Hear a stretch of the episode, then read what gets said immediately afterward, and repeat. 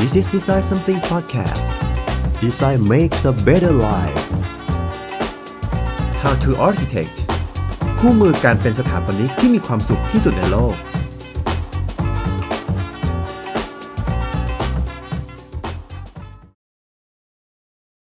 สวัสดีครับทุกคนวันนี้เรามาพบกับ How to Architect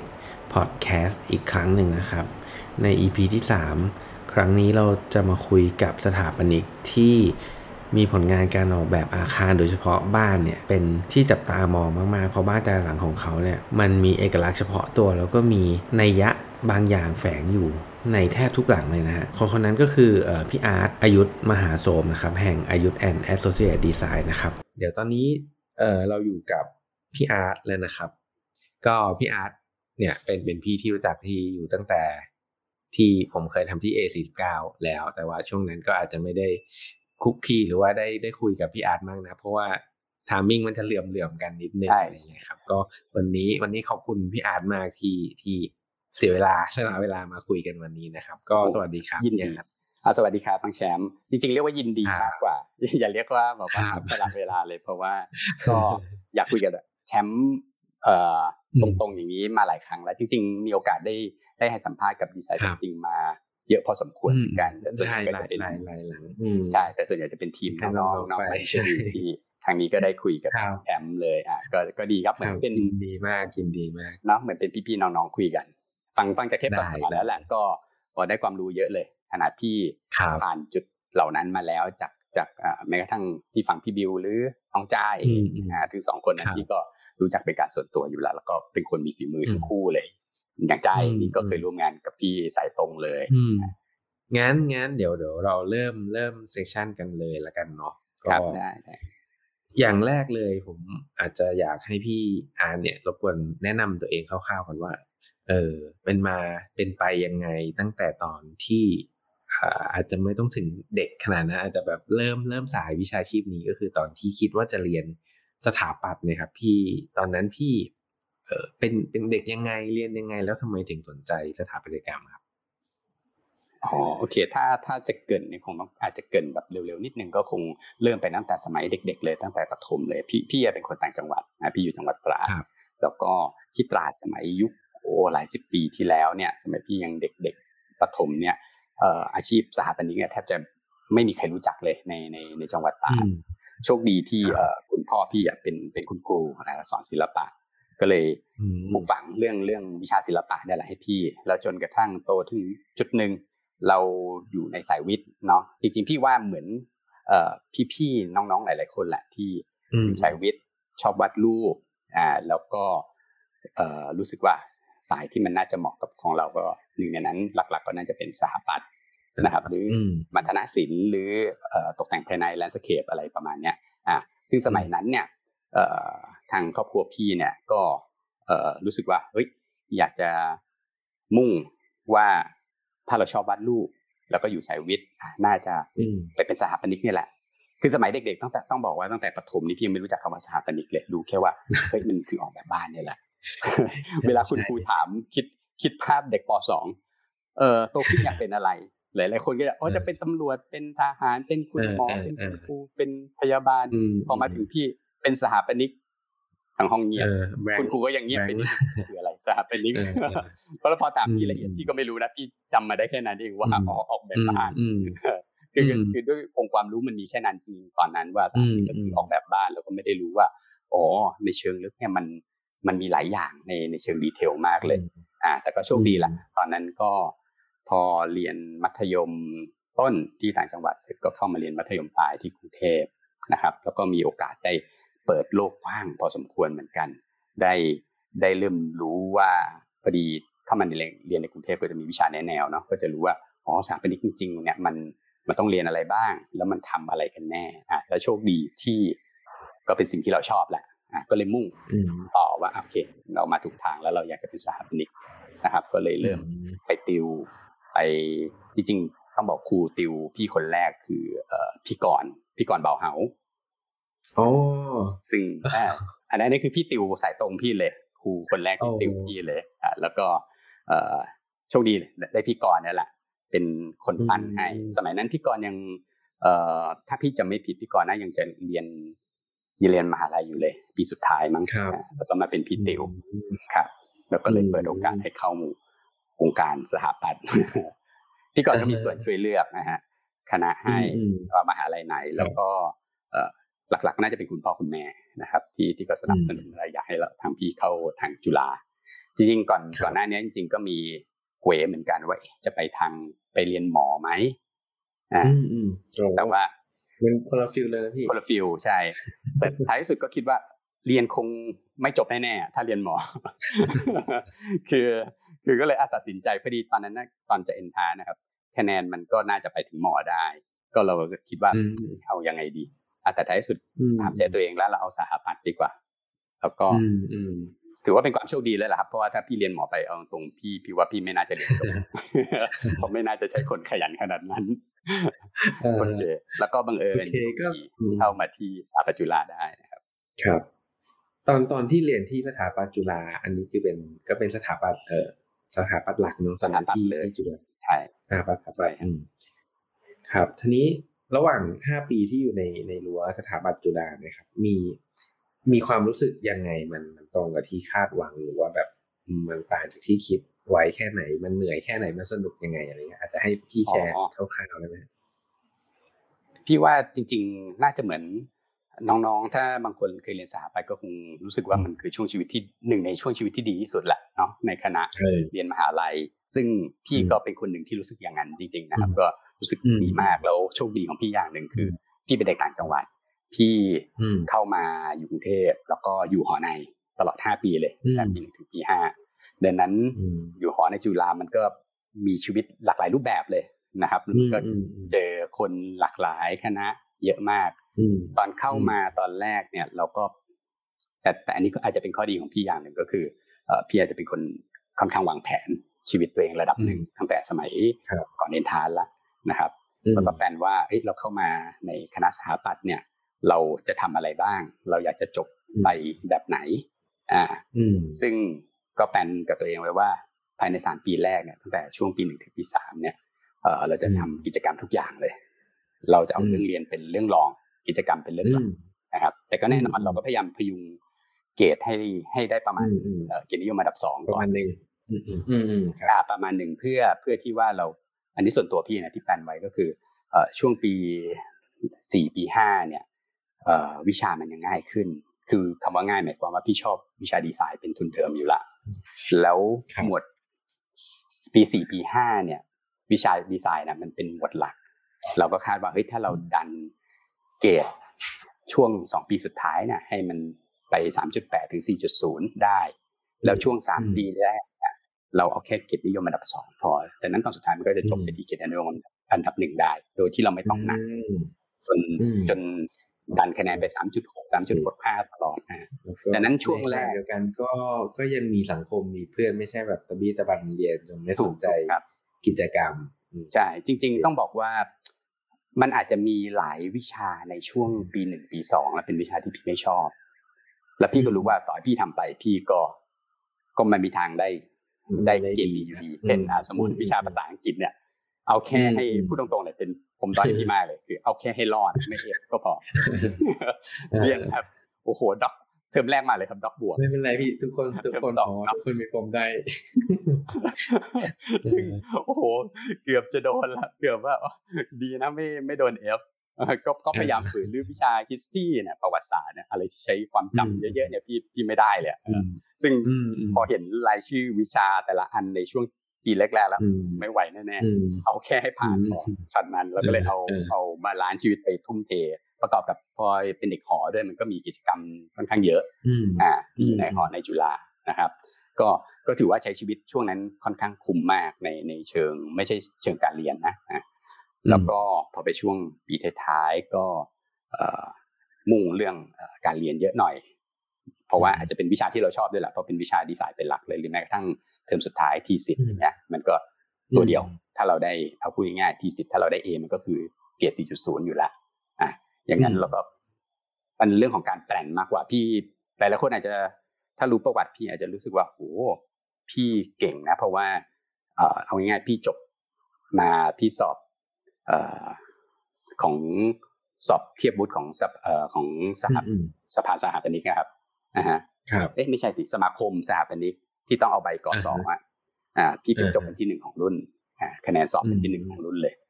จริง ๆ หลายคนก็จะเพื่อนในรุ่นก็จะบอกโอ้อาร์ต มึงเก่งมากเลยว่ะมึงอย่างนั้นอย่างนี้เรียกจริงๆไม่ง่ายๆนะว่าพี่พี่อาร์ตแบบเพราะว่าไม่ทุกจริงๆคนพี่จะบอกรู้สึกว่าว่าพี่อาร์ตแบบเป็นแบบตัวเทพอะไรเงี้ยคือ คืออันอันนั้นที่เขาพูดกันแต่ว่าจริง ๆ ส่วนตัวพี่พี่บอกว่า ต้องต้องบอกน้องหลาย ๆ คนว่าจริง ๆ มันมันอืมไม่มีใครเทพหรอก พี่อืมอาจจะเป็นคนโชคดีที่พี่จับจุดถูกอืมนะฮะอืมเอ่ออมพี่เชื่อว่าทุกวิชาในการเรียนอะ มันมีจุดของมัน และอันนี้คือจุดเด่นอืมที่ทำให้จุฬาอืมเนี่ย หลอมอืมให้พี่เป็นพี่ มากกว่าวิชาการอืมวิชาการเนี่ยมันคือออืมเอ่อใครที่เรียนพื้นฐานที่เด็กควรจะอืมต้องรู้ แต่ว่าไอ้การอืมที่เราได้เจอครูเอ่อประจำโปรเจกต์ที่หลากหลายอืมเราไม่อืมจำเป็นต้องทำโปรเจกต์ที่ดีที่สุด ให้เกิดอืมขึ้น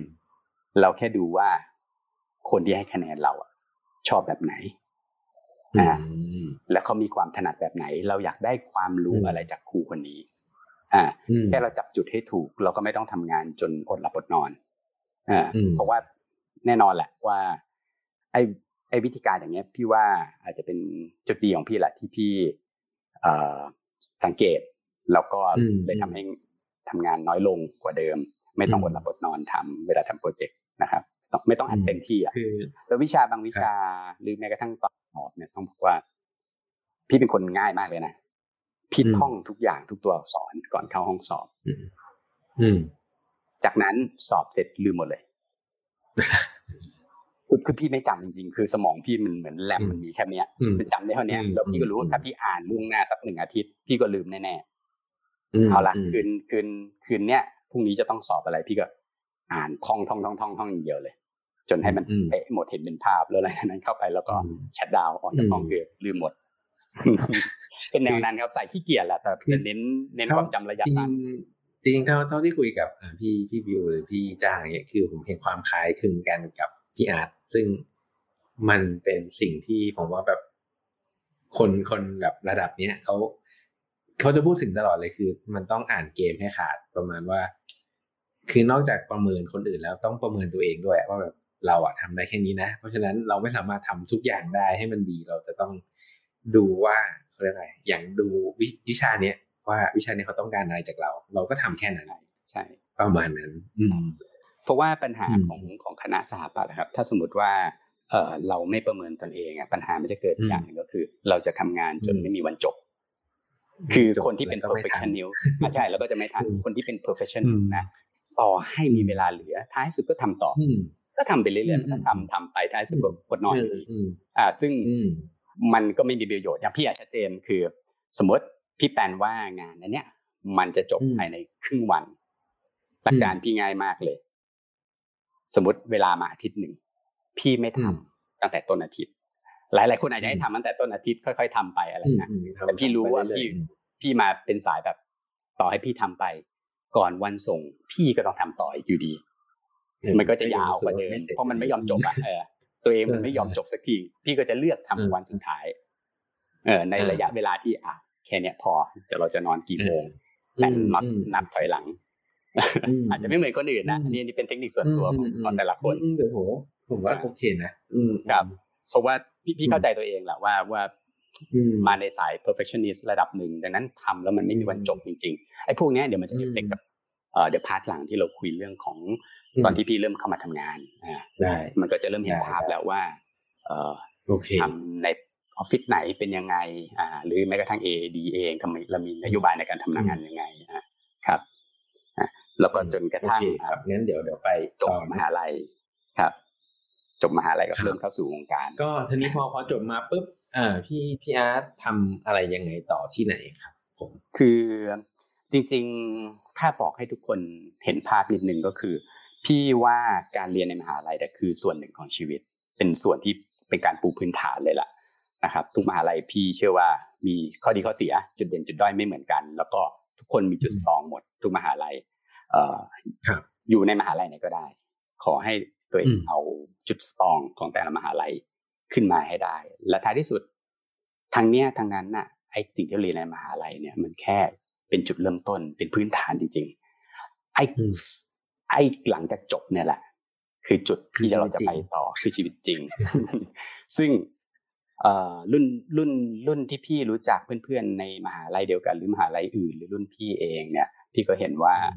บางคนตัวเทพเลย จบมาทำบริษัทตัวเอง ทันทีเลย ไปไม่ได้ ไปได้ไม่ไกลการที่เราเป็นตัวเทพหรือเราเก่งในมหาลัย ท้ายที่สุด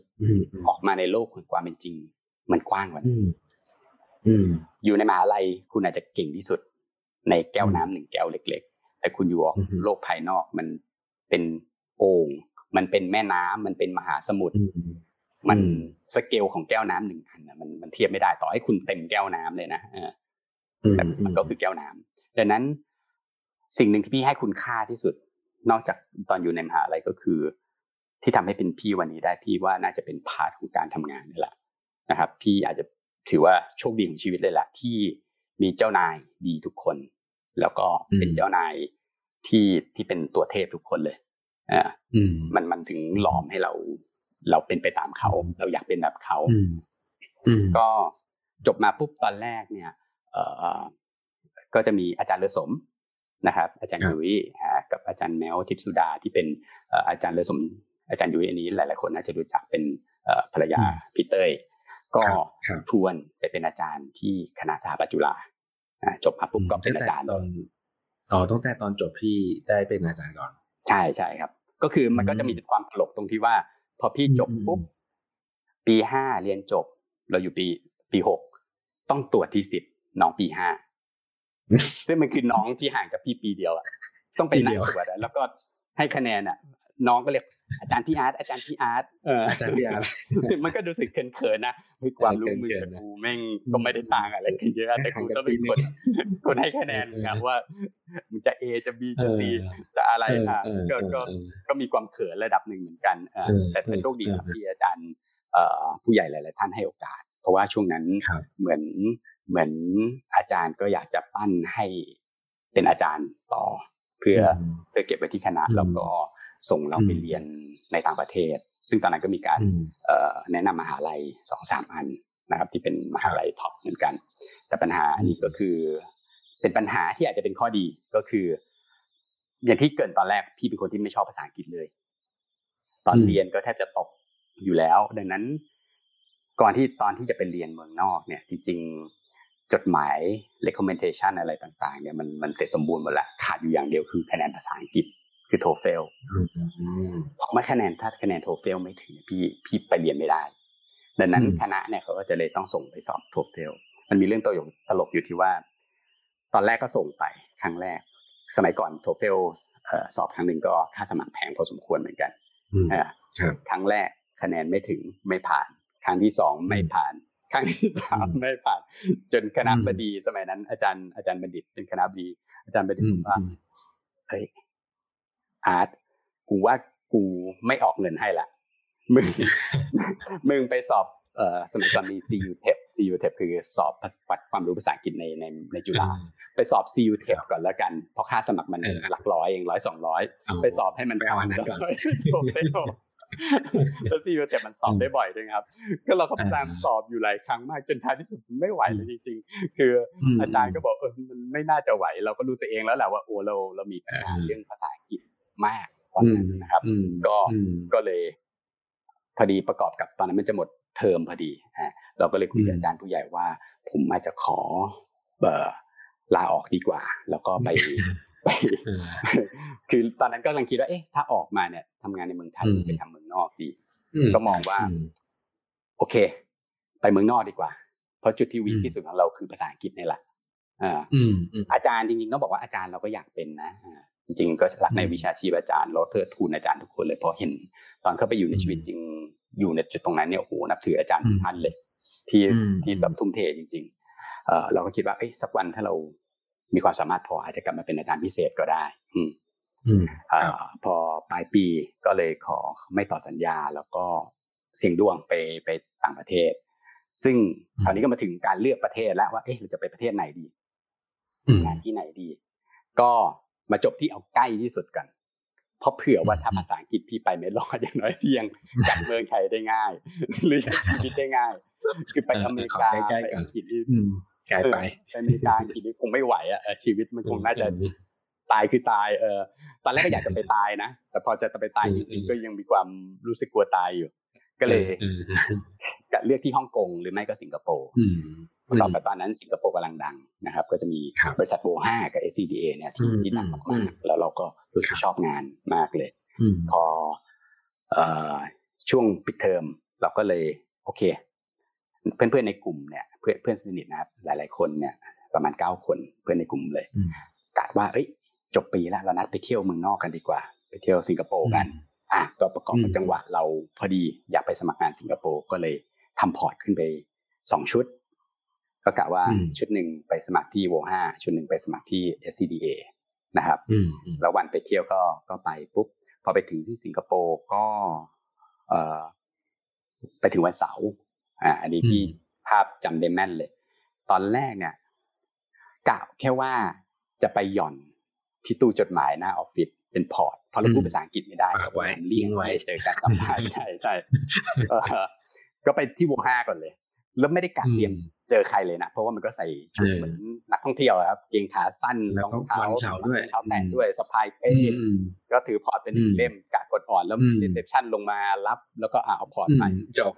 จบแค่นั้นไปเล่นแล้วก็ไปเที่ยวไปเล่นต่ออะ happy ลั้นลา ปรากฏว่ามีลุงคนหนึ่งเดินลงมา เปิดประตูแล้วถามเป็นภาษาอังกฤษว่ามาหาใครเราก็บอกอ๋อมาสมัครงานสมัครงานที่พอร์ตสมัยนั้นพี่ปุยพี่เป้งครับ อยากยังอยู่ที่โวห้าก็เป็นเหมือนพันที่โวห้าเราก็กะว่าเลือกโวห้าเพราะว่ามีคนไทยนี่แหละ อ่าพี่ปุยพี่เป้งน่าจะช่วยแปลภาษาอังกฤษเป็นภาษาไทยให้เราได้ตอนนั้นน่ากะว่าพี่เป้งอะเขาทำทำงานวันเสาร์อยู่เขาแจ้งพี่ไว้พี่ก็กะว่าอะโอเคไปฝากไว้แล้วโทรบอกพี่เป้งว่าฝากไปแล้วอะไรเงี้ยปรากฏว่าไปตอนเที่ยงเป้งอะไปทานข้าวแล้วก็บอกเจ้านายลุงไอ้คนที่ลงมา เปิดประตูเจ้านายคือคือห่วงมันซ้ำเราก็ไม่รู้ตอนนั้นเพราะเห็นในหนังสือมันหน้าตามันไม่เหมือนในของจริงแล้วเขาก็แต่งตัวธรรมดาเราว่าไอ้ลุงนี่ใครวะพาโลงหรือเปล่าแล้วเขาก็แต่งตัวธรรมดาด้วยไงแล้วก็เขาก็ถามว่าอะมาทำอะไรก็บอกอะมายื่นพอร์ตอ่าแล้วก็ถามว่านัดไว้ไหมพี่ก็บอกอ๋อไม่ได้นัด ก็กะมายื่น port อย่างเดียว ตอนนั้นก็พูดภาษาอังกฤษแบบแถถูถูไทยๆเลยนะต้องบอกก่อนเออเจ้านายบอก แล้วก็เจ้านายก็หยิบ port ไป เจ้านายก็เปิดดูแล้วเจ้านายบอกอะนั้นเข้ามาสัมภาษณ์เลย เราก็ตกตอนนั้นก็ตกใจชิบหายแล้วใครคนนี้คือใครวะชิบหายแล้วไม่ได้เตรียมตัวเลยสมองนี่ประมวลผลอยู่เลยอ๋อชิบหายคนนี้คือเจ้านายดีว่าเออผมมันซ้ำเออก็ก็อ่านไปนั่งปุ๊บพอไปนั่งปุ๊บเออต้องบอกตรงก็คือเป็นการสัมภาษณ์ตอนนั้นพี่ไปไปคนเดียวครับคนเดียวตอนนั้นพี่ไปคนเดียวอ่าพี่นั่งรถไฟฟ้าใต้ดินไปไปไปลงพอดี ออฟฟิศอยู่ใกล้ๆรถไฟฟ้าก็ลงไปคนเดียว เป็นการสัมภาษณ์ที่เงียบแทบจะที่สุด เพราะว่าไม่ว่าเจ้านายจะถามอะไรมา พี่ตอบไม่ได้สักคำแล้วเราก็ไม่ได้เต็มตัวด้วย เราก็โลกด้วยไงเจ้านายก็ใช้ระบบเปิดพอร์ตแล้วก็ชี้ชี้ถามถามแล้วก็ถูถูถูถ่ายถ่ายไปเป็นกระทั่งอะก็คงถึงแก่เวลาเจ้านายก็บอกโอเค นั้นนั้นก็ก็เอ่อแยกย้ายเราก็ ออกจากออฟฟิศมาแล้วก็ชิบหายละกูไม่ได้งานแน่ๆแล้วแหละแต่งตัวก็ผิดมาเวลาก็ผิด เออเจ้านายก็ไม่รู้จักจะสมัครเขาสัมภาษณ์ก็ไม่รู้เรื่องอีกเออ ก็เลยกล่าวว่าอะเดี๋ยววันจันทร์พอดีมันเป็นวันเสาร์เดี๋ยววันจันทร์เราจะไปสมัคร STDA แล้วกัน ก็นั่งรถใต้ดินกลับไปหาเพื่อนที่เซนโตซาสักพักประมาณบ่ายโมงพี่เป้งพันพงศ์นะครับโทรมาหาพี่เป้งก็อยู่วันเดียวละเพราะว่าพร้ อมเริ่มงานได้เมื่อไหร่โหตอนนั้นตกใจมาก แค่ประมาณชั่วโมงเดียวเองหลังจากที่สัมภาษณ์เสร็จเจ้านายก็หลับเลยแล้วบอกเฮ้ยเกิดอะไรขึ้นทำตัวไม่ถูกแต่ตอนนี้ดีใจมาก ตอนนั้นดีใจมากๆก็ที่ได้ทำกับโวห้านะครับก็ถือว่าเป็นพี่พี่ถือว่าเป็นเป็นการเปิดโลกที่ที่ที่ดีที่สุดในชีวิตอันนึงเลย เพราะว่าจบใหม่มาปุ๊บโปรเจกต์แรกที่พี่ได้ทำคือเอ่อเดอะเมด นะครับตอนนั้นมีโปรเจกต์ที่เมืองไทยเป็นเป็นคอนโดสูงพอดี แล้วก็ WOHA กำลังดังเลยอ่ามี The Met มี Hansar Residence แล้วก็มี The Pano เป็นเป็นสามคอนโดใหญ่ในในไทย แล้วก็ช่วงที่ทำก็ตกใจนะ เพราะว่าในในลักษณะของเพื่อนรุ่นเดียวกันที่ทำเนี่ย คนบางคนยัง clear pattern กระเบื้องยังทำห้องน้ำทำแบบขยายบันไดอืมแต่เราได้ทำตึกอืมหกเจ็ดสิบชั้นเลย ขึ้นอืมขึ้นทั้งตึกทั้งหมดเลยอะเราก็รู้สึกอืมโอ้โหไฟมันลุกมากเลย อันนี้อันนี้พี่ว่าอืมอันนี้คือข้อดีอันหนึ่งของโวห้าสมัยที่พี่สมัครงานเนี่ยพนักงานยังมีไม่ถึงสิครับบคนเลยออฟฟิศมันยังเล็กมากเลย เป็นช่วงอืมช่วงก้าวกระโดด จนมาหลังๆเนี่ยพนักงานเป็นร้อยนะครับ เอ่ออมไอ้สิบคนเนี่ย แล้วมันก็เหมือนว่าเขาก็คัดคนที่ที่เอ่อเป็นรุ่นใหม่ไฟแรงมาทั้งหมดเลยอืมตอนที่มันมีโอกาสได้ทำงานที่มันเกินศักยภาพเยอะๆเนี่ยโหทุกคนอืมทำแบบ แบบไม่กลับบ้านเต็มคือคำว่าไม่กลับบ้านเออพี่ มันไม่ใช่คือการบังคับนะเจ้านายไม่เคยบังคับให้อยู่อืมดึกเจ้านายไม่ได้อยากให้อยู่ แต่ทุกคนมันมีไฟอะที่แบบโหอยากทำให้อืมอืมมันมันอืมมันเหมือนไม่เคยทำอะแล้วมันทำแล้วมันก็ยิ่งอืมสนุกยิ่งได้ความรู้ได้อะไรมัน พี่เลยว่า อันเนี้ยมันคือข้อดีของโลหะเลยคือการที่คัดเลือกคนเข้าไปอยู่แล้ว ใช้ไฟในตัวของพนักงานเนี่ย ให้เกิดประโยชน์กับองค์กรนะครับอืมเอ่อมันมันมันก็เลยเป็นความทรงจำที่ดีมากในการทำงาน ตอนนั้นก็อืมได้อยู่ทีมเดียวกับ พี่ปุยอ่าพี่ปุยอืมฝ้ายอ่าที่พี่ปุยครับตอนนี้เป็นเป็นเจ้าของบริษัทเอ่ออืม Creative Creative Pool Pool อ่าใช่ครับพี่เป้งพี่เป้งก็เป็นคนไทยเหมือนกันอีกคนหนึ่งแต่อยู่อีกทีมหนึ่งพี่เป้งเจ้าของสมดุลนะครับอืมอะก็ได้เรียนรู้กับสองคนเนี่ยเยอะมากนะครับ แล้วก็โดยเฉพาะเจ้านายเอ่อชาวต่างชาตินะครับมองมันซ้ำกับเอ่อริชาร์ดฮัสเซลสองคนนี้คือคือเอ่อถือว่าเป็นผู้มีพระคุณเลยแหละที่ว่านะครับ แล้วก็เอ่อตอนอยู่มีอยู่ช่วงหนึ่งพออยู่ในโวห้าอยู่ที่สิงคโปร์ไปสักเอ่อสี่สามสี่ปี ก็เหมือนถึงจุดอิ่มตัวแหละนะครับอืมเอ่อพี่ปุ้ยพี่เป้งก็อยากกลับมาเมืองไทยอ่าอืมแล้วก็อยากจะเซตฟอร์มเป็นโวห้าไทยแลนด์ขึ้นมาอ่าอืมเราก็เลยกลับมาด้วยอ่าเพราะเราอยู่เมืองนอกครับจนรู้สึกเอ๊ะเราก็รักในความเป็นไทยอะเราอยากกลับมาละอ่าอืมก็เลย กลับมาพี่ปุ้ยพี่เป้งทำโวห้าไทยแลนด์ขึ้นมา ก่อนที่จะเปลี่ยนเป็นบริษัทสมดุลนะครับแล้วพอเปลี่ยนเป็นบริษัทสมดุลก็อยู่กับสมดุลต่อนะครับอืมพี่ปุยครับกับพี่เป้งก็เป็นเจ้านายเจเนเรเจเนเรชันสามนะอืมนะครับ ก็ได้รู้จักจากสองคนนี้มากครับมากมากๆเลยครับ แล้วก็หลังจากนั้นแต่แต่ตอนอยู่สมดุลเนี่ยจะทำเอ่อคอนโดมิเนียมเป็นหลักแหละนะครับอืมอืมอืม ก็อืมมีความท้าทายความสนุกมากมาก ๆ จนกระทั่งถึงจุดเปลี่ยนที่สำคัญอีกอันหนึ่งก็คือตอนย้ายมาอยู่ที่ A19 นะครับอืมคือตอนที่เราอยู่สมดุลเนี่ย เรารู้สึกว่าเออเราอาจจะเริ่มอิ่มตัวกับการทำคอนโดแล้วเพราะสมดุลจะรับคอนโดเป็นหลักเลยนะครับ เราเริ่มอยากทำบ้าน ตอนนั้นน่าจะมีจ็อบนอกเราทำบ้านหลังหนึ่งชื่อบ้านเย็นอากาศบ้านของพี่เองนะฮะที่ที่ทำ ก็จะเริ่มเป็นจุดเปลี่ยนของของบริษัท AAD เหมือนกันเป็นบ้านหลังแรกเริ่มต้นตอนนั้นยังเป็นฟรีแลนซ์อยู่ แล้วพอทำโบห้าเอ่อทางทำสมดุลไปได้สักพักหนึ่งเอ่อทางพี่โบกับพี่เล็ก ติดต่อมาจาก A19 นะครับครับชวนไปทำ project หนึ่งที่เป็น project เอ่อรีสอร์ทที่ภูเก็ตอันนั้นน่าจะเป็น project ที่อืมใหญ่สุดของ A19 ตอนช่วงนั้นนะครับ อยากให้เราเข้าไปช่วยดู เราก็รู้สึกเฮ้ยตื่นเต้นมากเลยเพราะว่า เอ่อเราอยู่ WOHA เราอยู่สมดุลเองเนี่ยเราทำคอนโดมาโดยตลอด จนเรารู้สึกว่าเราได้องค์ความรู้ของคอนโดเนี่ยมาเยอะมากเลย จนจนเรารู้สึกเราอยากทำอย่างอื่นบ้างอ่าอืมประกอบกับได้มาทำรีสอร์ทที่ A19 เนี่ยอะเราก็เลยตัดสินใจเอ่อย้ายกลับมาอยู่ที่เอ่อย้ายย้ายมาอยู่ที่ A19 อืม A19 ก็ถือว่าเป็นเอ่อต้องเรียกว่าเป็นสถาบันใหญ่สถาบันหนึ่งที่ว่าทุกคนรู้อยู่แล้วแหละ อย่างแชมป์เองก็เคยอยู่เป็นสตูสองใช่ไหมพี่ที่อยู่สตูสองสตูปีโบสตูสองอ่าฮะอ่าสตูปีโบ ซึ่งซึ่งเอ่อทุกคนที่เคยอยู่ A19 เป็นเป็นสายเลือด A19 รู้อยู่แล้วมันมันพี่อยากเรียก A19 ว่าเป็นสถาบันเนี่ยแหละอืมเป็นอืมอืมมหาลัยหนึ่งเลยแหละสอนหครัลายบๆเรื่องสอนทุกอย่างนะครับ ได้เจอเอ่อคนหลากหลายประเภทนะครับ ทุกอืม ทุกอย่างอย่างสมมติพี่ยกตัวอย่างอย่างวัวห้าเอง หรือว่าอย่างสมดุลเองเนี่ย เวลาเราทำเนี่ย เราจะ draft ทุกอย่างเองด้วยตัวเองนั่นคือกฎอืมของอืมของบริษัท WOHA กับสมดุลสถาปนิกต้องรู้ทุกอย่างและต้อง draft อืมเพราะเวลาอืม draft เนี่ยมันจะแก้ไปเรื่อยๆด้วยด้วยสายเลือดของดีไซเนอร์อะเวลามันเขียนแบบ มันจะแก้พัฒนาแบบไปเรื่อยๆอะอืมอันนั้นคือข้อดีที่ทำให้พี่เนี่ย ลง detail ได้อืมเพราะมันเขียนแบบเองทุกเส้น อ่า พอมาเป็น A49 ก็จะเรียนรู้ระบบอีกระบบหนึ่ง แล้วก็จะเริ่มมีเนาะ draftman มีคนทำ3D มีคนตัดโมเดล มีหลาย ๆ แบบ อ่า ซึ่งซึ่งเราก็เลยได้โน้ตฮาวที่จะมีผลกับ AAD ในอนาคตว่า อ๋อ เรารู้ข้อดีข้อเสียของของแต่ละระบบอ่าก็ตอนนั้นถ้าโปรเจกต์ที่ภูเก็ต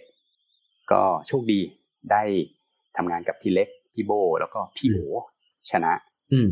ครับสามคนที่เป็นนายกสมาคมสถาปนิกเลยอ่าฮะอ่าฮะโอ้ได้ได้ทำกับตัวเทพหมดเลย แล้วก็เรียนรู้โอ้เราสามคนนี้ก็เป็นเจ้านายที่ที่พี่ก็ต้องเรียกว่าประเสริฐเลยแหละดีมากๆทุกคนรู้อยู่แล้วล่ะนะครับ ก็พอถึงจุดหนึ่งทำไปได้สักพักหนึ่งอยู่อยู่นานเป็นเรื่องของที่เอที่อยู่เอสิบก็ประมาณสองปีอ่าประมาณสองปีได้สองปี ถ้าจะไม่ผิดน่าจะสองปีกว่าๆนะครับ ประกอบกับช่วงนั้นที่ออกจาก A49 อาจจะเป็นเรื่องส่วนตัวละ ก็คืออยากจะเริ่มมีลูกแต่เรารู้สึกว่าการทำงานออฟฟิศเนี่ยมันมันน่าจะยืดหยุ่นเรื่องของเวลาได้น้อยลงอ่าเราก็อยากจะเริ่ม balance ช่วงต้นของชีวิตที่หลังจะจบอ่าเราไปทุ่มเทกับเรื่องงาน พอมาช่วงกลางกลางชีวิต เราอยากจะ กลับมาที่ครอบครัวละก็เลยเริ่มเอ่อขอพี่โบออกจาก A49 แล้วก็มาทำบริษัทตัวเองนะครับแต่ตอนนั้นพี่โบก็ดีนะ ผู้บริหารทุกคนดีมากเลยเขาก็บอกว่าเขาไม่ได้หมายนะกับการที่เราจะมีบริษัทของเราอีกบริษัทหนึ่งเพราะเราบริษัทที่ที่พี่อยากตั้งคือ AAD ก็คือทำบ้านอย่างเดียวอยู่ละมันไม่ได้เอฟเฟกอะไรกับงานของ A49 หลักที่ที่ทำอาคารใหญ่อ่ามันสามารถควบคู่สองงานได้ ซึ่งซึ่งอันนั้นถือว่าโอ้ เขาให้ให้ให้ให้เกียรติที่มากๆเลยอ่าใช่ให้โอกาสเลยล่ะแต่แต่ตอนหลังก็รู้สึกว่ามันอาจจะไม่ไหว เพราะว่าตอนนี้อาจจะยิ่งเออเออใช่เพราะเวลาเราเราอยากได้เรื่องของเวลากลับมาแหละแล้วถ้าสมมติไปเหยียบเรือสองแคมงั้นทางฝั่ง A49 พี่ก็คงด้อยลงไป หรือทางฝั่งออฟฟิศตัวเองก็คงด้อยอาจจะไม่ได้ดีเลยอ่ามันก็ไม่ได้แฟร์กับกับ A49 ด้วย ครับ ก็เลยต้องเลือกก็เลย อ่าเลือกมาทำที่ A49 วันที่พี่ออกจาก A49 อันนี้ขอเท้าความนิดนึงก็คือวันที่ไปลาพี่เต้ยอ่าพี่เต้ยนิธิเนาะสถาปัตยานนท์ก็วันที่จำพี่ยังจำภาพได้เลยนะวันที่พี่เข้าไปขอขอประตูแล้ว ขอคุยกับพี่เต้ยว่าจะไปลาอะไรเงี้ยพี่เต้ยเห็นหน้าพี่พี่เต้ยบอก อืมอะท้ายที่สุด มึงก็ไปอีกคนหนึ่งแล้วว่าแล้วว่ามึงต้องยังไม่ได้พูดอะไรพี่จำคำพูดได้เลยอะพี่เต้ยแต่พี่เต้ยดีมากนะพี่เต้ยบอกเขาเข้าใจความความเป็นเป็นพวกเราทั้งหมดเพราะพี่เต้ยเขาเอ่อเป็นผู้ใหญ่เนาะแล้วเขาเห็นพนักงานหลายคนเขาเข้าออกอยู่แล้วพี่ดีอูพีโอเองใครเองจริงตัวเทพๆหลายๆคนก็ต้องผ่าน A19 เขาก็เข้าใจในในความเป็นเราแหละ ในแนวความคิดที่หลากหลาย พี่พี่หลักพี่เต้ยมากเลยแล้วก็พี่เต้ยพูดมาคำหนึ่งตอนที่พี่จะไปทำออฟฟิศเองพี่เต้ยบอกว่าครับ อย่าตะกะอืมพูดคำเดียวเลย มึงอย่าตะอย่าตะกะอืมอย่ากินจนจุกกิน ให้ได้แค่อิ่ม และกินเฉพาะสิ่งที่มีประโยชน์ ถ้ามึงกินจนจุก มึงก็จะไม่ได้รู้ว่าความอร่อยเป็นยังไง เอออยากกินทุกอย่าง อ่า ซึ่งเป็นคำพูดสั้น ๆ ที่มีมินนิ่งมากเลยนะสำหรับสำหรับสำหรับพี่นะหมายถึงพี่เชื่อว่าเขาคงหมายถึงเรื่องของการรับงาน ออกไปแล้วอย่ารับงาน จนเยอะทุกงานจนคุณคุณภาพไม่ได้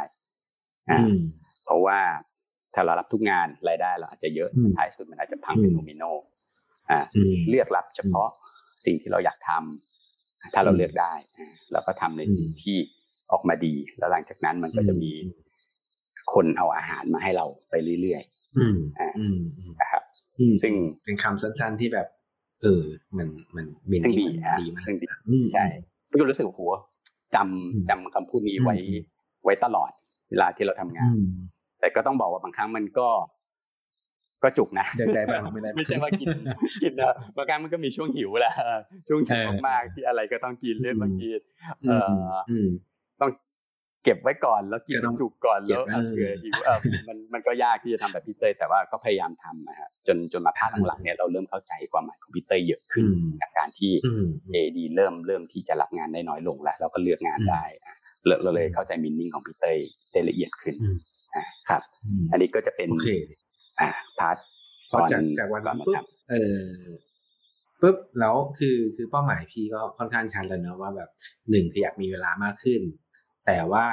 เออสิ่งที่มันยังทำได้อยู่ก็คือ โอเคมันก็ต้องมีอะไรที่เป็นของตัวเองเนาะแล้วก็อ่าใช่แล้วแต่ว่าจริง ๆ แล้วแล้วเออการเปิดออฟฟิศเนี่ยครับมันมีอยู่ในความคิดพี่ตั้งแต่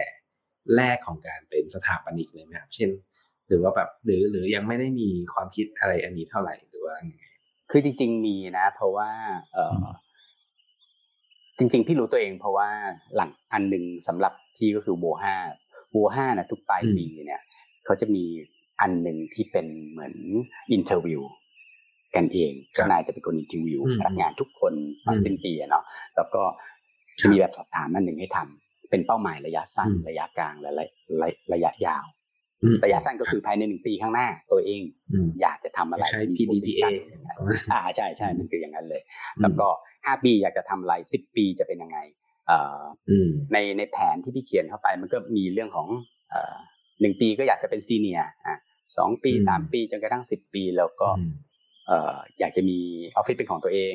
อยากจะเป็นอืมดีไซเนอร์ที่มีชื่อเสียง อันนั้นคือสิ่งที่ฝันอืมไว้สมัยเด็ก ๆ นะ แต่ต้องบอกว่าอืมพอโตขึ้นทุกอย่างมันก็เปลี่ยนไปทุกปีทุกปี อ่าอืมอืมมันก็เลยอาจจะตอบโจทย์ของที่แชมป์ถามพี่ตะกี้เนาะว่ามีอืมมีแนวความคิดไหมที่อยากจะมีออฟฟิศตัวเองมันอืมมันก็เป็นความฝันอืมสมัยเด็กแหละว่า เราทำสถาปัตย์เป็นสถาปนิกอืมเรียนมาก็อยากจะ มีออฟฟิศเป็นของตัวเองแหละอืมได้ทำงานอืมในสิ่งที่ตัวเองชอบ อยากจะมีชื่อเสียงนะครับ มีครับมีมีก็ก็ฝันไว้ครับ จนได้มีโอกาสทำ AAD นี่แหละ โอเค พอเอ่อตั้งใจว่าจะมีบริษัทแล้วเนี่ย พี่วางเอ่อกรอบหรือว่า เอ่อโครงของ AAD ยังไงบ้างจนจนจนแบบโอเค เราตั้งเฟิร์มมานี้แล้วเราเราเราวางดิเรกชันของออฟฟิศยังไงบ้างอยากให้พี่ช่วยเล่าหน่อย เอ่อจริง ๆ ต้องบอกว่าตอนแรกสุดเลยเนี่ยตอนที่ออกมาจาก A49 ใหม่ๆเนี่ยครับก็เอ่อมองใจหนึ่งอะอยากทำออฟฟิศกับอีกใจหนึ่งก็ยังรู้สึกอยากจะพักก่อนทำฟรีแลนซ์ก่อนอืมอ่าเพราะตอนนั้นไม่มีโปรเจกต์บ้านที่เรามีสักหลังอืมสองหลังอยู่แล้วแล้วเราคิดค่าแบบเทียบกับเอ่ออมสมมติเงินเดือนเนาะอ่าก็ก็คุ้มอืมอยู่ แล้วมีเวลาอืมว่างเยอะกว่าด้วยซ้ำก็เลยรู้สึกอะอืมช่วงแรกขอเป็นฟรีแลนซ์ก่อนแล้วกันอ่า เทียบกับเงินเดือนทั้งหมดที่เราได้มากับกับเอ่อที่เราเซ็นสัญญาบ้านหลังสองหลังเนี่ยมันมันโอเค ไปด้วยกันได้ ก็เลยอยู่ทำได้แผนอืมเอ่อแต่ด้วยความที่ที่บอกตั้งแต่สมัยเรียนด้วยเหมือนกันนะครับ พี่ไม่ใช่คนขยันอะไรมาก หรือเก่งอะไรมากดังนั้น บางทีเราทำที่บ้านด้วยตัวเราเองเนี่ยมันไม่เหมือนทำงานลายล้อมกับคนที่เก่งๆมันมีความขี้เกียจเกิดขึ้นขนาดพี่เป็นคนละมีความรับผิดชอบสูงนะอืม พอทำงานอืมฟรีแลนซ์ที่บ้านมันก็รู้สึกโอ้ง่วงนอนนอนอืมกว่าจะตื่นมาทำงานสิบโมงอะไรเงี้ยเอออมอืมไอ้หลังสองหลังเนี่ยมันได้ แต่พอหลังจากนั้นมันก็เริ่มฟรีแลนซ์มันต้องดิ้นตลอดเวลา มันก็ต้องเริ่มอืมหาหางาน หรืออมบังเอิญมีจุดเปลี่ยนอันหนึ่งก็คือมีโปรเจกต์หนึ่งที่ที่เป็นงานโครงการที่ที่เจ้าของโครงการเนี่ยจะต้องให้ตั้งบริษัท เพราะว่ามันจะมีต้องเรื่องของภาษี แล้วก็มีแวดครับนะครับ มีหักหน้าอ่าที่จ่ายเกิดขึ้นอ่าเราก็เลยครับเหมือนโดนบังคับให้ให้ตั้งบริษัทโดยปริยายอืมกับการตั้งบริษัทแล้วเราไปทำงาน commercial โครงการที่เป็นงานโครงการเนี่ยเราก็เราเห็นภาพว่าโอ้โหฟรีแลนซ์คนเดียวมันไม่ได้ มันต้องมีทีมเวิร์กอืมอืมเพราะว่างานมันต้องประสานมันต้องส่ง มันต้องทำ3D มันต้องเขียนแบบอืมมันต้องอะไรตัวตัวคนเดียวเนี่ยมันคงหลายทำไม่ได้หลายส่วนอืมสใช่เกลใช่ใหญ่ขึ้นอีกอะไรอย่างนี้ มันก็เลยเหมือนเหมือนเป็นการ force ให้ที่ต้องรับพนักงานเพิ่ม ตอนนั้นก็รับพนักงานน้องคนหนึ่งมาอ่าที่ที่รู้จักกันมาก่อนหน้า ก็มาครับทำมีพนักงานหนึ่งคนนะแล้วก็พี่อีกหนึ่งคนก็เป็นสองคน AAD ก็เริ่มอืมเริ่มจากตรงนั้นก็เป็นเป็น architect เหมือนกัน เป็น architect เหมือนกันครับ เป็นสถาปนิกครับอ่าแล้วก็จากนั้นก็จากสองก็เพิ่มเป็นสามอ่าจากสามอืมก็เพิ่มเป็นห้าหกคนอ่าประมาณนี้แล้วก็จนจนกระทั่งตอนนี้ขตอนยายนี้กี่ไปคน เรื่อยๆครับเอ่อออฟฟิศพี่ตอนนี้มีพนักงานอยู่ประมาณ สิ้นปีเนี้จะเหลือสองคน รวมพี่หนึ่งคนอืมสามคนอืมถือว่าเป็นสเกลเล็กมากอืมเทียบเทียบกับงานนะงานที่เราถืออยู่ค่อนข้างเล็กจริงๆแล้วก็แต่ว่าแต่ว่าพี่มีทำทำเองจบในอินเฮ้าส์ทั้งหมดเลยไหมหรือว่ามีส่งออก เอ่อโดยส่วนมากคือทุกอย่างจบด้วยด้วยเอ่อ in-house หมดเลยครับ ไม่มี outsource เอ่อยกเว้นยกเว้นบางยกเว้นวิศ วกรอ่าใช่ วิศวกรงานระบบต่างๆนี่ outsource อยู่แล้วนะครับ แต่ draft draft แบบอะไรเนี่ย in-house หมดทำทีมเฮ้าหมดหมดช่วงหลัง คือเราพยายามปั้นคนขึ้นมา เป็นเป็นเป็นเหมือนทำทุกอย่างได้นะครับ ก็เอ่อ AAD นะมันก็เคยไปถึงจุดที่ที่สมมติมีพนักงาน ตอนนั้นน่าจะประมาณเยอะสุดน่าจะประมาณเก้าคนนะครับ ครับ แล้วหลังจากนั้นก็อันนี้มีความเข้าใจได้น้องแต่ละคน พอถึงจุดหนึ่งก็คล้ายๆเราน้องที่เก่งอยู่แล้วเนี่ยก็มีทางเลือกก็เริ่มออกนะพี่ต้องบอกว่านโยบายของเอดีภาพในอุดมคติของพี่ที่ตั้งไว้เนี่ย คือพี่อยากมันถึงชื่อว่า AAD นะ AAD คือ Youth and Associate Design ก็คือ BP Associate คือทุกคนน้องที่มาสัมภาษณ์เอ่อ AAD ทำงานเนี่ยพี่จะบอกเสมอว่า พี่ให้เงินเดือนน้อย น้อยกว่าที่อื่นภายในสามปี พี่จะให้เป็นเอ่อ partner นะครับ แล้วก็ห้าปีถึงจะให้ถือหุ้น partner ยังไม่ได้ถือหุ้นนะ partner หรือ associate ยังไม่ได้ถือหุ้น จนกระทั่งจะเป็น shareholder คือห้าปี และปีที่สามและปีที่ห้าพี่จะคืนทุกอย่างเป็นทวีคูณให้ ซึ่งมากกว่าทุกออฟฟิศที่ให้อ่าอันนี้คือการดิวของพี่ แล้วก็ เอ่อเพราะว่าพี่อยากปั้นพนักงานให้เป็น partner พี่ ให้เป็นตัวแทนพี่พี่เชื่อว่าองค์กรที่ดีมันมันไม่ได้อยู่ได้ได้ด้วยตัวพี่คนเดียวมันคือทีมเวิร์กพี่เองก็ไม่ได้เก่งอย่างอ่าแล้วก็ถือว่าโชคดีแหละ ทุกวันนี้ก็มีน้องที่ฝีมือดีมาก ๆ คอยช่วย support ตลอดเวลานะครับอันนั้นคือประวัติคร่าวๆของ AD แล้วกัน ก่อนก่อน ก่อนที่จะมาเป็นยุคปัจจุบัน จริง ๆ ปัจจุบันต้องต้องพูดว่า AD เราเนี่ย เป็นหนึ่งในบริษัท AA Group หลายคนอาจจะไม่รู้ เราจะมีกลุ่มที่ชื่อว่า AA Group นะครับ AAD เนี่ยเป็นบริษัทหนึ่งในนั้น จริง ๆ ตอนนี้เรายังกำลังจะเซตทับอีกสองบริษัทขึ้นมา ชื่อบริษัทอันหนึ่งชื่อดิฟนะครับ DIFF คือ Difference อย่างเงี้ย เป็นบริษัทที่สูงกว่า AAD กับอีกอันหนึ่งคือบริษัทคอซึ่งน่าจะเดี๋ยวปลายปีนี้จะเริ่มเห็นผลงานพอสมควร คือ CORE คอคอนี่คือเกิดขึ้นมาจากน้องที่ทำงานกับ AD แล้วก็ถึงจุดหนึ่งเราตั้งบริษัทให้ อ่าครับ ก็คือตามตามสัญญาที่เราให้น้องเขาไว้ อืมอ๋อแล้วสโคปงานมันแตกต่างยังไงกันบ้างเออไอตัวสองงานสโคปงานเนี่ยต้องเรียกว่าเป็นอย่างนี้ครับ เอ่อก่อนที่ก่อนที่มันจะมีสามบริษัทเนี่ยพี่ขอเท้าความไป เรื่องลักษณะของการรับงานของ AAD ก่อนกับสไตล์งานของ AAD มันมันก็จะเป็นที่มาของของการก่อตั้งอีกสองบริษัทขึ้นมา คือเมื่อก่อนอะ AAD เราทำบ้านเป็นหลักเลยนะครับ แล้วพี่ก็มีนโยบายหรือความมุ่งมั่นชัดเจนพอสมควรระดับหนึ่งว่าเราอยากจะทำบริษัทที่ทำเฉพาะบ้านเป็นหลักนะครับ มุ่งไปใน specialist ด้านนี้เลย คล้ายๆกับบริษัทของพี่โอเนาะ A49HD โอชนะครับนะครับแต่เราเราคงไม่ได้ไปถึง segment ของของ A49HD นะครับเราก็ทำในสิ่งที่เราชอบเนี่ยแหละเราก็ทำเราโชคดีที่ลูกค้าหลายๆท่านเนี่ยให้โอกาส แล้วก็ทุกคนชอบในในผลงานของเรานะครับ มันก็เลยเป็นที่มาว่าเราก็มีงานเข้ามา support เรื่อยๆเอ่อเราก็พยายามทำงานที่หลากหลายขึ้น จะเห็นว่างานยุคหลังๆของ AD ก็จะเริ่มมีความหลากหลายพอสมควรเลยนะครับ เอ่อเราทำงานมาถึงจุดหนึ่ง จริง ๆ แล้วเนี่ยมันจะมีจุดเปลี่ยนที่สำคัญอันหนึ่งก็คือประมาณย้อนไปประมาณสามปีที่แล้วสามปีที่แล้วพี่ต้องบอกว่าสามปีที่แล้วเนี่ยถือว่าเป็นจุดที่เริ่มเอดีน่าจะขึ้นไปไปในจุดที่เกิดที่พี่คิดไว้พอสมควรเลยนะครับไปได้เร็วกว่ากว่าที่พี่จินตนาการไว้ คนรู้จักงานเราเยอะมาก จนจนถึงจุดที่ว่าเรารู้สึกว่าเราเลือกงานได้เลย เช่น คนติดต่อมาร้อยงาน เราสามารถรับได้แค่เรารับงานเดียวได้แล้วก็จนถึงจุดหนึ่งสามปีที่แล้วที่พี่แชมป์น่าจะทราบกับพี่อาจจะเสียคนที่พี่รักไป คนหนึ่งแล้วก็ทำให้เกิดมุมมองจุดเปลี่ยนในในการทำงานใหม่ทั้งหมดนะครับ อืมเราก็รู้สึกว่า เฮ้ยชีวิตจริง ๆ แม่งอืมต้องการอะไรกันแน่วะเอออม แล้วไอ้สิ่งที่เรากำลังทำอยู่ทุกวันเนี้ยมันตอบโจทย์อะไรลูกค้าได้บ้างอืม AAD ยุคหลังเนี่ยภายในสองปีที่ผ่านมานะถ้าหลาย ๆ คนอืมที่เชื่อว่าน่าจะไม่ทราบเพราะทุกคนอาจจะเห็นผลงานของ AD จาก portfolio แต่จากเว็บไซใช่เห็นแต่เบื้องหน้าอืมครับเฟซเอ่อเฟซบุ๊กแต่จริง ๆ มันจะมีอืมงานอีกหลายหลังเลย ที่ไม่เคยโปรโมอืมอืม AAD เนี่ย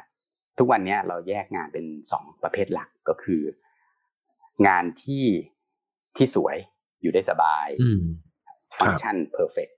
อันนี้คืออืมงานหลักแต่อีกงานหนึ่งอืมคืองานที่ไม่สนใจเรื่องพวกนี้อีกแล้ว เป็นงานที่อืมทำเพื่อเอา architecture ไปบำบัดความทุกข์ของเจ้าของบ้านอ่าอืมเราทำงานให้กับเจ้าของบ้านที่เป็นคนตาบอด คือค่าแบบมันจะคนละเรื่องกันเลยนะครับ พอเรารู้สึกว่าเฮ้ยอืมเราอยากทำงาน เพื่อ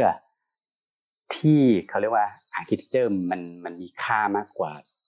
แค่การใช้งานสบายอะทุกคนที่ทำบ้านทุกคนก็จะพูดว่าทำให้คุณภาพเอ่อของเจ้าของบ้านดีขึ้น มันดูลอยมากเลย ทุกหลังมันก็อืมมันมันมันก็ทำได้เองอืมได้อยู่แล้วอะทำได้แต่รู้สึกว่าอ่าอ่าเราอยากไปไกลกว่านั้น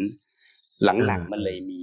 การการรับงานของ AD จะยากขึ้นเยอะเลย ถ้าบ้านเป็นสเกลอืมที่สมมติต่ำกว่าสามสิบล้านเนี่ย เรารับแบบ โจทย์แบบคำถามแรกที่พี่จะถามเจ้าของบ้านเสมอคือ ต้องการบ้านแบบไหน ถ้าต้องการบ้านสวยอยู่สบาย พี่ก็จะแนะนำเขาว่าไม่ต้องใช้ AD อืมในตลาดมีคนที่เก่งฝีมือดี เยอะมากพอสมควรอืมราคาแบบถูกกว่า AD อ่าอืมแต่ถ้าสมมุติลูกค้าโทรมาแล้วมีเหตุปัจจัยบางอย่างที่เรารู้สึกโหอันเนี้ยเราอยากทำเป็นเป็นอืมเคส ฉุกเฉินที่เราอยากจะทำอะเออเราเลยอยากจะทำให้ได้ดี คืออืมพี่มองว่าคนที่กำลังมีความสุขอยู่แล้วเนี่ย การที่เราเซิร์ฟของที่อืมดีอืมให้เขาเขาก็ happy นะอืมมีความสุขอืมแต่มันไม่เท่ากับคนที่มีความทุกข์แล้วทำอืมเราทำให้เขาพ้นทุกข์คือพี่เคยอยู่ในจุดนั้น แล้วก็มีอืมพี่ๆหลายคนเนี่ยช่วยพี่ดึงพี่ขึ้นมา พี่รู้สึกโหมันมีค่ามากเลยเออออืมอืมเราก็เลยหลุด AD เนี่ยหลุดไปในอีกแบบหนึ่งละ ทุกวันนี้เราทำบ้านให้กับเจ้าของบ้านที่เอ่อมีลูกเป็นดาวน์ซินโดรมอืมอืมวิธีกระบวนการคิดของงานสถาปัตยกรรมอืมเป็นอีกเรื่องหนึ่งเลย เราทำอืมบ้านให้กับเอ่อลูกค้าลูกเอ่อน้องคนหนึ่งอืมเอ่อโทรมาหาพี่ตอนแรกพี่ปฏิเสธงาน แล้วอยู่ดีน้องร้องไห้นะครับ น้องผู้ชายอืมอืมอืมอยากยังไง ผมอยากได้พี่ พี่ช่วยผมได้ไหม ผมอยากได้บ้านอืมที่ไม่ต้องเจอหน้าแม่เลย ไม่ต้องคุยกับแม่เลยโอ้โหอืมคือฟังแล้วมันแบบ ตอนอืมตอนนั้นน่ะหลังเนี้ยตอนที่ผมตอนที่พี่รับอะคิวงานอืมบ้านสเกลเนี้ยต้องรออีกสองปีเลยด้วยซ้ำถึงจะทำให้ได้อืมตอนนั้นพี่รับทุกอืมคิวเพื่อเพื่อทำอันนี้ให้เลย คืออืมเออมันมันดูเป็นวิกฤตมากเลยอะแล้วท้ายที่สุดนะอืมไอ้งานสถาปัตยกรรมของพี่อะมันก็จะแทรกองค์ประกอบ อะไรบางอย่างเข้าไป อย่างอืมอาเดียวก็อย่างอืมบ้านของน้องผู้ชายคนเนี้ย ที่ไม่อยากคุยกับแม่เลย อืมอืมลูกชอบดำแม่ชอบขาว ห้องนั่งเล่นไม่ต้องมีหน้าต่างเลย อยากอยู่กับความอืมมืดโหอันนี้มันคืออคือลักษณะของการใช้ชีวิตอีกแบบหนึ่งเลยนะแสดงว่าเราจะรู้แหละอืมว่าเขามีปัญหา แต่ทำยังไงให้เขาอืมหลุดจากปัญหานั้นให้ได้ เราก็เลยรู้สึกว่าอืมเฮ้ยเราอยากทำบ้านหลังนี้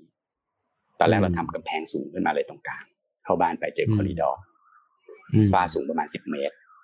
แล้วก็อืมแยกคุณแม่อยู่ฝั่งหนึ่งลูกอยู่ฝั่งหนึ่งอืมพอเราทำแบบไป present ไปเรื่อยๆเราก็แทรกอะไรหลายๆอย่างไปกำแพงของบ้านหลังเนี้ยเรา plan ไว้ว่าท้ายที่สุดมันจะโดนทุบออกได้ณวันที่เขาพร้อมเชอ่าก่อนวันที่เราจะทำแบบก่อสร้างไอ้กำแพงที่มันเคยสูงและทึบขนาดนั้นอะมันหายไปทีละนิดอืมเฮ้ยเราก็รู้สึกอืมเฮ้ยเนี่ยมันคือพลังของ architectureมันคือพลังอืมของการอืมที่เราพรีเซนต์แบบ แล้วให้เขาอืมเริ่มคุยกัน อ่า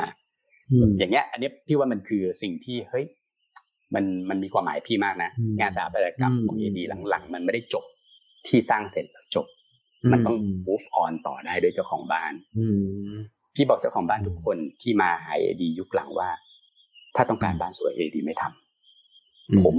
จะทำบ้านที่ห่วยที่สุดในโลกก็ได้ ถ้าคุณอืมอยู่แล้วมีความสุขอืม สวยไม่ได้เป็นประเด็น ถ้าคุณอยู่แล้วไม่มีความสุขอ่าอืมคนตาบอดไม่ได้ต้องการบ้านสวยความสวยมันคือ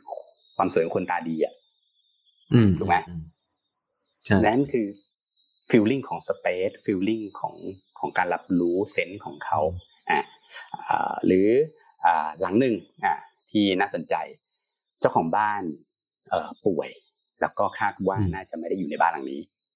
แต่อยากสร้างบ้านหลังเนี้ย เพื่อให้คุณพ่อคุณแม่แล้วก็ญาติพี่น้องทุกคนอยู่นะครับ แรกสุดโทรมาขอให้พี่รับงาน พี่บอกพี่ไม่รับหลังนี้ พี่ไม่รับ อืม แล้วเขาก็พยายามโทรมาหลายรอบมากเลยนะจนกระทั่งพี่ถามเหตุผลว่าทำไมถึงอยากจะมีบ้าน ให้คนอื่นอยู่ เพราะอะไรในช่วยนมหนาวพี่ให้พี่รับงานนี้ทีเขาก็พยายามอธิบายนะ ว่าอยากให้คุณพ่อคุณแม่อยู่ในสภาพแวดล้อมที่ดี พอเขาจะจากไปแล้วเขาอยากเอาเงินเก็บที่เขามีก้อนสุดท้ายนั่นแหละเพื่อตอบแทนบุญคุณพ่อแม่นะไม่ได้ผิด วิธีการคิดไม่ได้ผิดเลย ซึ่งถูกต้องเป็นลูกที่กตัญญูพี่บอกเขาว่ารู้ได้ไงว่าคนที่อยู่บ้านจะมีความสุข พี่ไม่ทำบ้านที่เจ้าของบ้านอยู่แล้วไม่มีความสุขเด็ดขาดพี่บอกพี่ไม่สนใจคนเสียชีวิต พี่สนใจคนที่อยู่ต่อ พี่เคยเสียคนที่รักไปพี่บอกว่า เฮ้ย คุณมั่นใจได้ไง การที่เขา เห็นสิ่งที่คุณทุ่มเททางชีวิตทำให้เขามีความสุขแต่เขาเห็น แล้วเขาคิดติในแง่มุมหนึ่งเขาเห็นแล้วเขาคิดถึงคุณทุกวัน เขาเห็นแล้วเขาคิด ว่าทำไมคุณถึงไม่ได้อยู่บ้านสวยๆแบบนี้ ไม่ได้อยู่ในสเปซอย่างนี้เฮ้ยมันไม่ได้มีความสุขนะไอ้พวกนั้นคือความทุกข์ทั้งหมดสำหรับคนที่อยู่ คุณพ่อคุณแม่คุณจะรู้สึกยังไง ที่ต้องอยู่บ้านแบบนี้ดังนั้นถ้าพี่จะรับงานบ้านหลังนี้ ไปคิดใหม่ทีว่า อยากจะให้คุณพ่อคุณแม่อยู่ในบ้านหลังนี้โดยที่ไม่มีตัวเขาเนี่ยเขามีวิธีไหนได้บ้าง และทุกวันที่เข้าบ้านมา แม่จะต้องยิ้ม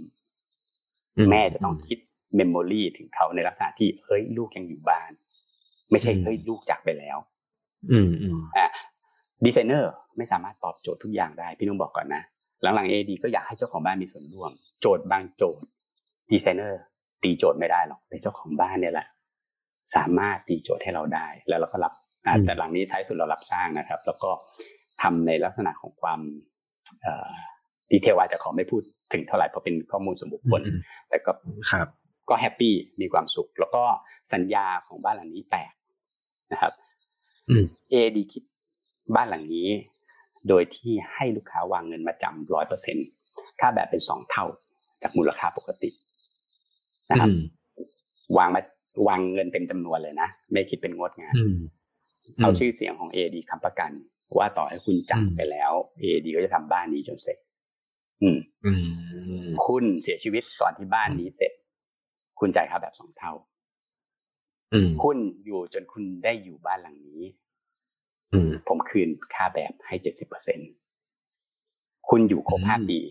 ผมไม่คิดค่าแบบเลย ผมคืนเงินทั้งหมดที่เป็นค่าแบบให้คุณ เพราะเขากะว่าเขาไม่ได้อยู่ในบ้านหลังนี้แน่ๆด้วยด้วยด้วยสุขภาพเขา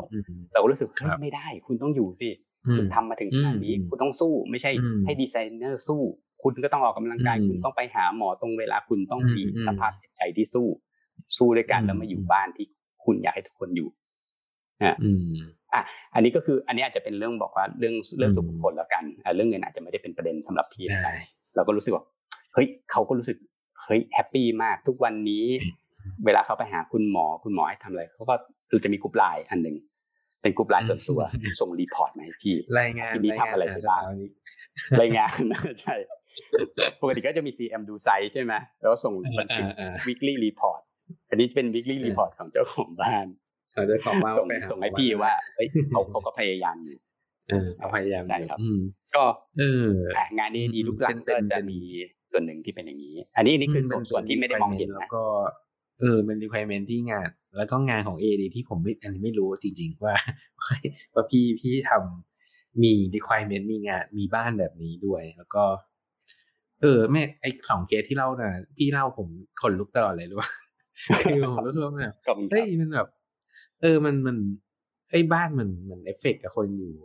อันอันนี้มันน่าจะเป็นเคสที่แบบ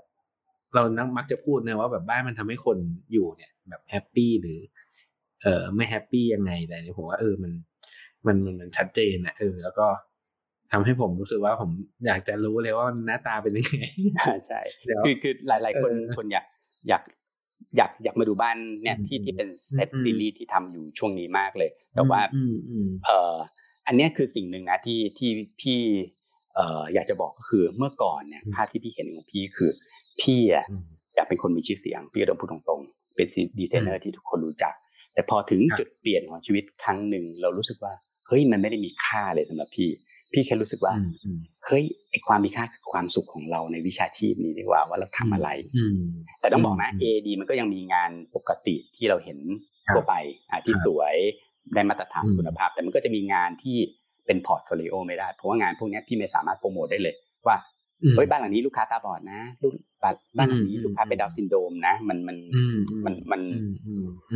มันมันทำไม่ได้จริงไอ้ไอ้ตัวเนี้ยแหละมันเลยทำให้พี่รู้สึกเฮ้ยเราลดอีโก้ของความเป็นเป็น one man show designerเราลืมเรื่องของชื่อเสียงไปแล้ว เราทำงานเพื่อที่ไม่ต้องให้ใครรู้หรอก ยกเว้นคนที่อยู่บ้านของเรา และเรามีความสุขเองเออหลังหนึ่งที่ที่กำลังรับรับมาจริง ๆ เขียนแบบก่อสร้างแล้วตอนนี้ก็คือ ลูกค้าโทรมา เอ่อ โจทย์โจทย์ในการรับงานเอดีจะแปลกกว่าที่อื่นต้องบอกกันนะครับเอ่อไม่ไม่ใช่แค่เรื่องเงิน เรื่องเงินไม่ได้เป็นปัจจัยเลย คือหลังหนึ่งพ่อแม่ แล้วก็มีลูกสาวโอ้อาชีพการงานดีมาก ฐานะโอเค ดีทุกอย่าง อืมไม่มีความทุกข์ไม่มีไม่มี requirement ข้อไหนที่ AD จะต้องรับบ้านหลังนี้เลย เพราะเขา perfect อยู่แล้วแต่เรารับเพราะลูกสาวลูกสาวอายุสี่ขวบ ตอนที่พี่รับงานลูกสาวพี่อายุประมาณสามขวบต้นๆเป็นลูกสาวผู้หญิงเหมือนกัน เรียนโรงเรียนอินเตอร์เหมือนกันไลฟ์สไตล์บางอย่างเท่าที่ฟังคล้ายๆลูกสาวพี่ สิ่งที่พี่อยากได้คือ พี่ไม่ได้อยากได้เงิน พี่อยากได้ space ของ architecture กับบ้านที่พัฒนาน้องคนนี้ล่วงหน้าหนึ่งปี เพื่อพี่จะได้รู้ว่า ลูกพี่จะต้องทำยังไง เออ ผลที่พี่ได้คือพี่ให้ลูกสาวพี่ ผลประโยชน์ที่พี่ได้นะไม่ใช่ตัวตัวเม็ดแต่มันคือพัฒนาการของลูกสาวพี่ดังนั้นพี่จะได้รู้พฤติกรรมของเด็กในวัยเนี้ยคือคือน้องแชมป์มีลูกเนาะก็จะรู้แล้วว่าช่วงอายุช่วงต้นต้นปีเนี่ยหนึ่งขวบสองขวบสามขวบมันมันก้าวกระโดดจริง ๆ เออแล้วเอดีเนี่ยเราถามละเอียดถึงขั้นอย่างนี้เลยนะ ลูกค้าที่เรารับงาน อายุเท่าไหร่ เรียนโรงเรียนอะไร ห้องนอนลูกแต่ละคน เรียนโรงเรียนรัฐบาล เอกชนโรงเรียนทางเลือกออกแบบไม่เหมือนกันนะครับ อย่าอย่าบอกว่าแค่ออกแบบห้องนอน เพราะถ้าพ่อแม่เลือกโรงเรียนไม่เหมือนกันแสดงว่าเขามีความคาดหวังในพัฒนาการลูกคนละแบบ พี่ไม่ได้บอกว่าคนคนไหนดีกว่ากันนะระบบไหนดีกว่ากันแต่เป็นคนละอย่างกันเลยอ่าอันนั้นเราเลยอยาก supportเขามากที่สุดอ่ามากกว่าแท้ที่ทุกคนจะมาบอกว่าบ้านอยู่สบายลมเย็นแดดไม่ร้อนอะไรเงี้ย เอ่อเวนทิมีเรื่อง ventilation อันนั้นใครๆก็รู้คือเราประสบการณ์จากการที่เราทำบ้านแบบเป็นร้อยๆหลังเนี่ยมามามาสร้างโน้ตฮาวใหม่เนี่ยขึ้นมาครับมันก็เลยเห็นความหลากหลาย และพัฒนาการหรือความรู้ที่เราได้จากเจ้าของบ้านทุกคนเนี่ย มันก็ไปตอบโจทย์เอ่อโปรเจกต์อื่น ๆ เหมือนกันนะครับอันนี้เอดียุคปัจจุบันนะครับจริงๆพี่น้องแชมป์ถามอีกอันหนึ่งก็คือเรื่องอีกสองบริษัทดิฟครับครับ ดิฟจะเป็นบริษัทที่ทำมาเพื่อพี่เองตอนเกษียณเออคือพี่อยากเกษียณ แล้วก็อยากทำงานปีละหนึ่งโปรเจกต์และเป็นโปรเจกต์ที่ทำทุกอย่างด้วยตัวเองจริง ๆ อยากกลับไปอยู่ในจุดที่เราเป็นเด็กอีกครั้งหนึ่งที่ที่ได้ทำทุกอย่างลดเรื่องการเอ่อเรื่องของระบบการ management องค์กรลงอะไรเงี้ยครับอาจจะเหมือนกับให้พี่เต้ยพี่เต้ยก็ทำวัดใช่ไหมอ่าพี่เต้ยมีเทียนเนาะเขาก็จะทำวัดอ่าของพี่อยากทำเอ่อ architecture ที่พูดถึงเรื่อง space อย่างเดียวเลยเดี๋ยวปลายปีนี้จะมีบ้านหลังหนึ่งเสร็จ จากบริษัทดิฟนะครับเป็นเรื่องของ space พี่เชื่อว่าบ้านหลังนี้เสร็จทุกคนจะด่ามากกว่าชม แต่ลูกค้าไม่มายเลย ลูกค้าเจ้าของบ้านต้องชอบ ชอบอย่างนี้ก็ชอบ เขาจะอยู่อย่างเนี้ย เออเพราะว่าเราทำบ้านมาเยอะจนเรารู้สึกว่าเฮ้ยจริงๆมันมีคนบางประเภทนะที่ความสุขมันไม่เหมือนกันจริง ๆ คนบางคน ทำไมทุกคนต้องบังคับให้ไปนอนที่นอนที่นิ่ม บางคนอยากจะนอนพื้นน่ะ มันแข็งมันลำบากแต่เขาอยากนอนพื้นน่ะเขามีความสุขความทรมานของคนคนหนึ่งมันคือ อาจจะเป็นความสุขของคนอีกคนหนึ่งก็ได้ดังนั้นเทียบกันไม่ได้ บ้านนี่คือสิ่งที่เทียบไม่ได้เลยถ้าเราไม่ใช่เจ้าของบ้านอ่าดิฟดิฟนั่นมันจะตอบโจทย์องค์เอ่อองค์ประกอบแบบนี้ครับทำงานเกี่ยวกับสเปซเล่นเรื่องของแสงเงา เรื่องเล่นเรื่องของมิติอ่าแล้วก็ ลืมเรื่องฟังก์ชันลงอ่าก็จะมีคนกลุ่มหนึ่งที่ต้องการงานเป็นงาน craft งาน art มากกว่าฟังก์ชันอ่าเรื่องของฟังก์ชันอ่าอันนี้ก็เป็นเป็นบริษัทที่ปั้นไว้ส่วนตัวของของพี่หลังเกษียณแล้วก็บริษัทสุดท้ายก็เป็นบริษัทของที่เรา set up ขึ้นมาเพื่อเพื่ออยากให้ขึ้นมาแทน AAD ในยุคปัจจุบันนะครับ บ้านสเกลต่ำกว่า 30 ล้านทั้งหมด ส่วนใหญ่ตอนนี้ก็จะไปอยู่ที่บริษัทคอหมดเลย นะครับ เพื่อที่ว่า AAD นะจะไปรับ project อย่างที่พี่เกริ่นไว้ตั้งแต่แรก project สำหรับลูกค้าที่ที่มีความต้องการพิเศษส่วนตัวจริง ๆ แล้วก็ไม่ได้เน้นที่จะต้องโปรโมทเป็น port ผลงาน ให้เป็นของ AAD ไปอ่าเอาคอขึ้นมาแทน AAD ใหม่เพราะ AAD หลังๆก็จะเริ่มไปในตลาดอินเตอร์แล้วเหมือนกันนะฮะก็จะแบ่ง segment กันกันชัดเจนเลย คอทำงานในตลาดไทย AAD ทำตลาดอินเตอร์กับลูกค้ากลุ่ม special ดิฟทำในลักษณะเหมือนเรื่องของ space เรื่องของสุนทรียศาสตร์เป็นหลักครับอันนี้คือคือสามบริษัทที่ที่พยายามปั้นไว้นะครับ ก็ต้องดูว่าไม่ไม่รู้จะประสบความสำเร็จในมากน้อยขนาดไหนโอ้ผมว่ามันน่าจะโอ้ถ้าถ้าถ้ามันถ้ามันได้ได้ทำแล้วมีผลงานจริงผมว่าน่าจะสร้าง impact ให้วงการได้อีกได้อีกเยอะเลยแหละ อืมแล้วก็ เออ คำถามคำถามต่อมาอาจจะเป็นคำถามท้ายๆแล้วเนาะพี่ ถ้า ถ้าถ้าพี่จะเสริมอะไรก็สามารถได้เลย อาจจะถามเรื่องว่า อืม ในระหว่างการดีไซน์หรือทำงานนะครับพี่มี เอ่อมีวิธีคิดหรือว่ามีอะไรที่จะค่อนค่อนข้างที่จะบอกน้องๆตลอด หรือว่าบอกทีมตลอดในการดีไซน์งานให้ลูกค้าสักชิ้นหนึ่งไหมครับ สิ่งที่พี่มักจะพูดกับน้องๆคือ คืออะไรนะครับ อืมคือสิ่งหนึ่งที่ที่เอ่อ ส่วนใหญ่จะบอกกับน้องหรือเจ้าของบ้านเสมอนะครับเออเอาเอาเรื่องของน้องก่อนคือน้องเนี่ย ต้องบอกว่าเราต้องพยายามทุกทางที่เราแบบบ้านแต่ละหลังทำยังไงก็ได้ ให้เราเป็นเจ้าของบ้านก่อน หมายความว่า เวลาเราถามข้อมูลเจ้าของบ้านทำยังไงก็ได้นะ ให้ให้เราเสมือนว่าเราอะสวมร่างทรงเป็นเจ้าของบ้านคนอื่นละ แล้วเรากำลังออกแบบบ้านของตัวเองอยู่ อย่าเอาความเป็นดีไซเนอร์ใส่เข้าไปความเป็นดีไซเนอร์ใส่เข้าไปแค่ requirement พื้นฐาน ว่าบ้านมันต้องอยู่ได้อยู่สบายทุกกฎหมายนะครับ แล้วก็เรื่องของความสวยงาม เป็นเรื่องของ detail function ปลีกย่อย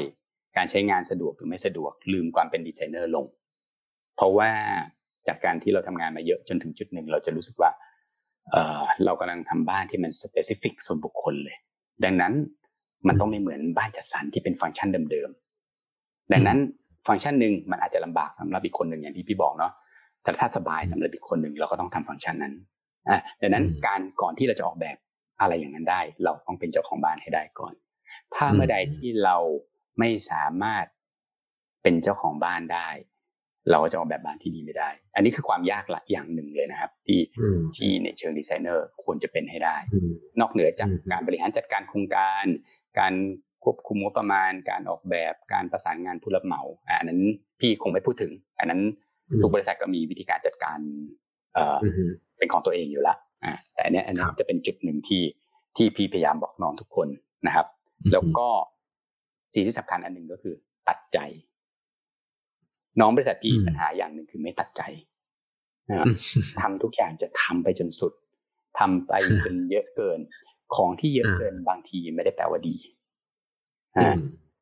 เรียนรู้ที่จะไปให้สุด ก็ต้องเรียนรู้ที่จะตัดใจมันบ้าง เพราะของบางอย่าง เหมือนอย่างที่พี่บอกสมัยเรียนตอนที่พี่เรียนนะเนาะว่ามันก็ทำไปได้เรื่อยๆ ถ้ามันมีเวลาแต่ของบางอย่างมันถึงจุดหนึ่งมันก็พอแล้วมันสวยแล้ว ยิ่งเยอะยิ่งไม่ดีอะ ต้องตัดใจเป็นเรียนรู้ที่ต้องตัดใจคราวนี้กลับมาที่เจ้าของบ้านเจ้าของบ้านก็จะบอกเจ้าของบ้านเสมอ ทุกครั้งที่เวลาพี่ present project เนี่ยลูกค้ามักจะถามเสมอว่า เออมีสองสามคำถามนะคำถามแรกมันจะถามว่า ถ้าหลังเนี้ยเป็นบ้านคุณอาร์ตนะชอบ option ไหน ลูกค้า AAD มักจะเกรงใจพี่ซึ่งไม่ใช่ข้อดีนะพี่บอกพี่บอกลูกค้าทุกเสมอว่า ลูกค้าไม่จะถามว่าอะถ้าเป็นบ้านคุณอาร์ตอืมอาร์ตชถ้าอบเป็น option ไหนถ้าเป็นถ้าเป็นเออถ้าเป็นพี่ถ้าเป็นคุณเนี่ยคุณเอาอันไหนอ่าใช่พี่บอกถ้าเป็นบ้านพี่พี่ไม่ชอบซับออปชันพี่พูดอย่างนี้เสมอ เพราะมันไม่ใช่บ้านพี่ไง พี่ไม่ชอบบ้านอย่างนี้ พี่ชอบบ้านอืมบ้านที่เรียบที่สุดเอาจริงๆในชีวิตพี่อะพี่ทำบ้านมันอืมเป็นสองร้อยกว่าหลังตอนเนี้ยนะครับ อืมอืมพี่เบื่อ architecture มากเลยพูดตรงๆนะถ้าพี่จะต้องกลับบ้าน พี่อยากจะไม่เห็น architecture ของตัวเอง อืม มันเหมือนคนที่ทำงานในวงการสมมติตลกเป็นตลก อืมมันก็ไม่ได้ตลกได้ตลอดเวลาป่ะอยู่อยู่ชีวิตเอียนก็อยากเอียจะนมุกนิ่งตลได้กแล้วเอออยากอยู่นิ่งๆเงียบางทีบมันก็เหนื่อยอะเออเออคือเออเอออะอันนี้ก็แฟร์ๆนะคือพี่ก็พูดแบบเปิดใจอืมดังนั้นถ้าเป็นบ้านพี่อืมผมพี่ผมพี่ไม่เอาเลยไอ้พวกที่เนี่ยนำเบื่ออาร์เคเต็กเจอร์แล้วว่าอะไรเงี้ยเออพี่ขดเอามันง่าย ๆ เอาต้นไม้ แบบเห็นต้นไม้เป็นหลักเข้าไปไม่เห็นบ้านเลยอย่างเงี้ยยิ่งดีแล้วบ้านยิ่งเล็กยิ่งดีเพราะพี่ดูแลรักษาง่ายอ่าอืมหรือลูกค้าบางคนก็จะถามที่เจออีกก็คือสาม option นี้เอ่อคนแรกถามถ้าเป็นบ้านคุณอาร์ตนะอะคนที่สองจะถามมักจะถาม สาม option นี้สวยหมดเลยครับคุณอาร์ตคุณอาร์ตเลือก option ไหน ถ้าเป็นถ้าเป็นผมเลือก option ไหน พี่บอกพี่ก็ไม่รู้อืมพี่เหมือนเป็นเชฟ พี่มีอืมของที่ดีที่สุดให้อืมเอ่อวัตถุดิบที่ดีที่สุด พี่ทำอาหารญี่ปุ่น อาหารจีนอาหารไทยให้ แต่อร่อยที่สุดเท่าที่พี่ทำได้แล้วนะ ลูกค้ายี่สิบคนมาชิม ก็เลือกไม่เหมือนกันบางคนก็เลือกอาหารจีนบางคนก็เลือกอาหารไทยบางคนเลือกอาหารญี่ปุ่น ก็ไม่มีผิดไงเพราะพี่ทำให้อร่อยทั้งหมดละคราวนี้คุณต้องเลือกละอย่ามาถามผมอืมว่าผมจะเลือกอะไรเพราะผมอาจจะชอบอาหารไทยก็ได้ คุณอาจจะชอบญี่ปุ่น คุณก็เลือกญี่ปุ่นอะดังนั้นก็ต้องบอกเขาไม่มีผิดถูกเลือกได้เลย และ comment ได้อย่างเต็มที่อ่าไม่ต้องเอาพี่มาเป็นเกณฑ์ ไม่ต้องเอาพี่มายิงอ่าอันนั้นอันนั้นคืออันหนึ่งนะที่ที่พยายามบอกลูกค้า หลาย ๆ คน เพราะหลายคนจะค่อนข้างเกรงใจ เวลาเวลาพี่ พี่ออกแบบหรือ present งานอืมอ่าแล้วก็อืมข้อดีของ AAD อย่างหนึ่งคือเวลา present งานแทบจะทุก project เลย 90%ลูกค้า happy กับมันทั้งหมดอืมอืมอ๋อแล้วมีอันหนึ่งที่เป็นความภูมิใจมากที่สุดอันหนึ่งเลยของของบริษัทก็คืออืมเอ่อ AAD น่ะเก้าสิบเก้าเปอร์เซ็นทุก project ของ AAD ไม่เคยควบคุมงบประมาณอยู่ใน งบประมาณที่เคยเซ็นสัญญาได้เลย เออ มันคือข้อเสียนะจริงๆพี่บอกก่อนนะ มันคือหลายๆข้อจะบอกดีหรือข้อเสียงบบานปลายทำไมถึงใช้ดีไซเนอร์งแล้วบบานงบบานคือเรียกหลายเรียๆกคนอาจจะง่ายบอกๆว่างบบานทุกหลัง เออใช่ คือคือคือหลายๆคนอาจจะบอกเฮ้ยมันคือข้อเสียทำไมดีไซเนอร์ไม่อืมคุมงอืบมไม่อะไรอืมพี่ต้องบอกครับอย่างนี้ก่อนอืมทำไมพี่ถึงบอกพี่ภูมิใจ เพราะอืมว่า เจ้าของบ้านทุกหลังของ AD ไม่เคยว่าเมื่อใดที่ AD ทำเกินงบ ทุกครั้งที่เรา present มันจะมี option ที่อยู่ในงบ และเกินงบและไปเกินห้าสิบเปอร์เซ็นต์ให้เลือกเซ็นเสนอให้เลือกเออเงินของคุณ ลูกค้ามีสิทธิ์ที่จะเลือกควักเพิ่มไม่ควักเพิ่ม ถ้าคุณอืมควักเพิ่ม คุณ happy อืมมันหมายถึง พี่เขาเรียกส่วนตัวนะเฮ้ยกูเก่งอืมว่ะกูเจ๋งว่ะอืมขโมยเงินในกระเป๋าอืมเจ้าของบ้านได้ ทำของที่ลูกค้าถูกใจทั้งทั้งๆที่สมมติมีเงินอยู่สิบล้านบาทอืมยอมควักเป็นเขาสิจะบเลือกห้าที่อยู่ในงบก็ได้ เออเอออยู่ในงบก็สวยอยู่แล้วนะไม่ใช่ไม่สวยเอ้ยแต่ยอมควักเงิน ไม่ไม่เหมือนกับคนที่ทำงบเกินแล้วลูกค้าบ่นนะอืมอืมอันนั้นคือไม่ professional ของพี่อืมอืมเกินและ happy อืมอ่าอืมอืมหลายๆหลังเราทำสิบล้านก็จะไปเป็นสามสิบล้านสามสิบล้านอะมีอยู่หลังหนึ่งที่เราทำที่นครอืมเอ่อนครราชสีมา สามสิบล้านทะลุนี่เป็นร้อยห้าสิบล้านละอืมแต่ต้องแต่ต้องบอกว่าอ่าบ้านเออหลังที่อยู่ในงบเราก็มีนะครับอืมเพราะว่าลูกค้ามันจะอืมรีควายเป็นไม่เหมือนกันเลย แต่อย่างบ้านบ้านอืมบางหลังที่เกินมาก ๆ เนี่ย ต้องบอกว่า ต้องบอกก่อนบางครั้งเนี่ยเขาก็ไม่รู้ว่าเขาต้องการอะไร และไอ้สิ่งที่เรานำเสนอ มันทำให้เขารู้สึกว่าคุณภาพชีวิตเขาดีจริง ๆ ดีขึ้นมากอืมอืมเขาไม่ได้ต้องการบ้าน เขาต้องการคุณภาพชีวิต ดังนั้นเงินที่เขาอืมจ่ายเทียบกับมูลค่าชีวิตที่เขาเขามีเนี่ยก็รู้สึกไม่ได้เป็นประเด็นอ่าอืมอืมแต่แน่นอนอันนี้มันคือ AAD บริษัทคออืมเนี่ยจะทำไม่ได้นะ บริษัทคอต้อง control อืมทั้งหมดให้อยู่ในอืม budget อะมันมันแยกออกจากกันอะครับอืมประมาณนี้ ได้ อ่าเป็นคำถามสุดท้ายแล้วกันนะพี่คครับโอ้ตอนแรกเราว่าจะไม่เกินชั่วโมงแล้วนะแชมป์ใช่ตอนนี้ชั่วโมงแล้วไม่เป็นไรพี่ ก็งั้นงั้นเออสุดท้ายเนี่ย เออคือคือก็เล่าโอ้ประสบการณ์การออกแบบและชีวิตพี่อาร์ตก็โชคโชนมากผมว่ามันน่าจะมีถ้าถ้าจะให้พี่อาร์ตแบบฝากอะไรแล้วกัน ฝากถึงคนที่จบแล้วเพิ่งจบก็ได้หรือทำงานอยู่แล้ว แล้วเกิดความรู้สึกว่าแบบ เอ้ย ฉันมันสตั๊กสตั๊กกิ้งอะไรสักอย่างตอนเนี้ยกำลังติดขัดอะไรอยู่กับชีวิตแล้วก็แบบ เอ้ย ฉันจะยังไงต่อดีกับวิชาชีพนี้ หรืออาจจะแบบรู้สึกว่าทำไมฉันออกแบบได้ไม่ไม่ดีสักทีหรือว่ามันไม่ไปไหนสักทีพี่อาจอาจจะมีไกด์ไลน์หรือว่ามีอะไร อยากจะพูดไหมครับคือจริง ๆ พี่อยากจะฝากถึงเอ่อ น้องๆหลาย ๆ คนหรืออะสมมติคนที่เพิ่งจบหรือทำอยู่ในวิชาชีพนี้ก็แล้วแต่นะครับเอ่ออยากให้เชื่อมั่นในตัวเอง อันดับแรกก่อนทำในสิ่งที่ตัวเองทำแล้วคิดว่ามันมีความสุข เพราะสิ่งที่มันได้แน่ ๆ คือความสุข อย่าเพิ่งไปคาดหวังว่างานมันจะต้องออกมาดี ออกมาเด่นออกมาเป็น Talk of the Town เป็นโปรเจกต์เทพไม่ต้องสนใจทำในสิ่งที่ตัวเองชอบก่อน แต่พี่เชื่อว่าทุกครั้งที่เราทำในสิ่งที่ชอบมันน่าจะดีนะใช้คำว่าน่าจะไม่ได้แปลว่าดีทุกงานอ่าซึ่งต่อให้มันไม่ดีเฮ้ยก็ก็มีความสุขแล้วนี่ก็มีความสุขแล้วว่ามันก็ยังดีนะดีดีกว่าทำอันที่ไม่มีความสุขแล้วแล้วแล้วมันก็ไม่ดีไม่ดีอีกอะไรเงี้ย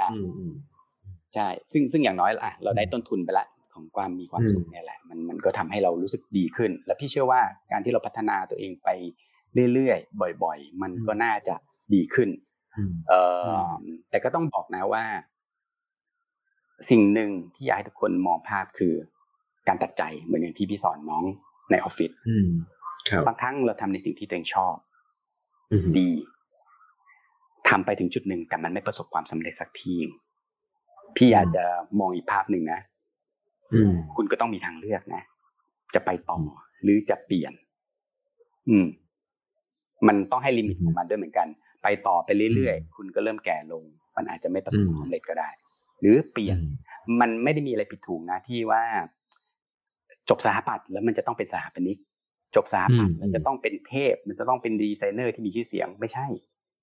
อย่างรุ่นพี่ในคณะพี่หลาย ๆ คนก็ไปทำวงการบันเทิงอะไปเป็นดาราไปเป็นพิธีกร ไปทำธุรกิจอย่างอื่นหลายอย่าง แล้วพี่เชื่อว่าเด็กสถาปัตย์ทุกคนเนี่ยมันมีความคิดเอทีของตัวเอง อ่าไม่จำเป็นต้องทำบ้าน ไม่จำเป็นต้องทำอาคาร ใช้ความคิดเอทีตัวนั้นแหละในการสร้างสรรค์ชีวิตตัวเองให้ได้นะครับ สร้างสรรค์ความสุข แล้วก็ทำมันขึ้นมา แล้วพี่เชื่อว่าในโลกใบเนี้ยอีกหน่อยมันแคบลงเรื่อยๆในความสุขของเราในสิ่งที่เราทำพี่ว่าสักวันมันน่าจะมีคนเห็นนะครับของที่ไม่ของที่ไม่สวยก็ไม่ได้แปลว่าไร้ค่าเชื่อว่าบางครั้งมันก็จะมีคนบางคนที่ที่อาจจะชอบเหมือนเราก็ได้ นะแล้วโลกมันแคบขึ้นเรื่อยๆนะเดี๋ยวนี้ อินเทอร์เน็ตหรืออะไรต่างๆ ซึ่งพี่ไม่อยากให้มอง เอ่ออย่างพี่เอาตัวอย่างเอดีอย่าคิดว่าพี่ขึ้นไปในจุดที่สูง อืม พี่เชื่อว่าท้ายสุดอาชีพพี่ก็ต้องโดนกลืนด้วย AI หรือเทคโนโลยีสักวันหนึ่งเพียงแต่ว่ามันจะเร็วขนาดไหนอันนั้นคือสิ่งที่พี่เองก็กลัวเหมือนกันนะ เอาง่ายๆถ้าสมมติพูดถึงเรื่อง AI เนี่ย โหถ้าสมมติมีคนพัฒนาโปรแกรมมาทำออปชันบ้านภายในหนึ่งนาทีเนี่ยได้ร้อยหลังแล้วเลือกร้อยหลัง ในร้อยหลังนั้นเลือกหนึ่งหลัง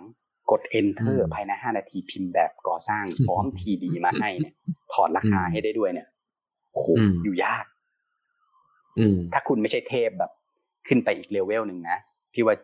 อยู่ยากดังนั้น คนส่วนใหญ่ในวิชาชีพนี้พี่ก็อยากจะให้เตรียมใจไว้นิดนึงว่าขนาดพี่เองพี่ยังกลัวเลย ต้องบอกตรงเออพี่ถึงต้องมีหลายเซกเมนต์ของบริษัทพี่เพราะสักวันหนึ่งพี่ก็ไม่รู้ว่าบริษัทไหนจะโดนโดนกืนด้วยด้วยเทคโนโลยีมันโดน disruption ไปนะครับ ซึ่งซึ่งอันเนี้ยไม่ได้ผิดนะครับ ถ้าสมมติเรารู้สึกท้อรู้สึกกลัวไม่เป็นไร วันนี้ทำเต็มที่ ไม่ไหวเหนื่อย ไม่เป็นไรครับ นอนตื่นเช้ามาค่อยว่ากัน อืม มันยังมีเรื่องอื่นหลาย ๆ เรื่องในชีวิตที่ บางครั้งเราควรจะไปเครียดกับมันมากกว่านะครับ แล้วพี่คิดว่า สักวันหนึ่งพอมันผ่านเหตุการณ์นี้ไปได้ มันเราก็จะโตขึ้น อืมอืมแต่ไม่ใช่ไม่วางแผนนะควรจะต้องวางแผนนะชีวิตครับอืมยังไงก็ยังมีการวางแผนที่ดีอยู่ แต่ว่าตลอดเซสชันที่คุยกับพี่อาร์ตเนี่ยผมรู้สึกได้ถึงคำหนึ่งครับก็คือหนึ่งหนึ่งคือเรื่องของความสุข ไม่ว่าจะสิ่งที่พี่อาร์ตทำบ้านให้ลูกค้าเนี่ย มันก็มีคำหนึ่งลอยมาตลอดก็คือความสุขของ ลูกค้ามันไม่จำเป็นต้องเหมือนของของกับของเราก็ได้เนอะแล้วก็ใช่เราไม่ต้องเออในแง่ของใช่ในแง่ของเราเองเนี่ย เราเป็นที่เป็นคนออกแบบให้เขาเนี่ย เราก็ต้องมีความสุขด้วยนะ ในการทำสิ่งนั้น เพราะว่า เออผมผมก็เชื่อตรงกันแหละว่าถ้าถ้าเราทำสิ่งที่มันไม่มีความสุขอะแล้วถึงถึงแม้ว่าเราจะได้ค่าตอบแทนเยอะหรือว่าอะไรก็แล้วแต่ เราก็จะไม่ได้พราวกับสิ่งนั้นเท่าไหร่เราก็จะแค่รู้สึกว่า ก็เป็นแค่งานที่ทำให้ได้เงินหรือว่าได้ปัจจัยอื่นๆตามมาครับจริงก็ๆพี่เชื่อว่าอย่างอย่างที่น้องแชมป์พูดแหละความสุขมันส่งผ่านกันได้ อย่างพี่ทำบ้านอืมหลังอืมของ AD เนี่ย เราแฮปปี้กับมันมากนะมันมีความสุขอืมคือแม้กระทั่งเอาง่ายๆ ต่อให้ option ไหนลูกค้าไม่ชอบอืมแต่ถ้าพี่ present ในในเขาเรียกอะไร ใน option ที่พี่ไป present ละลูกค้าอาจจะไม่ชอบอืม option นี้ก็ได้ แต่ทุก option ที่พี่นำเสนออืมลูกค้าพี่ต้องชอบหมด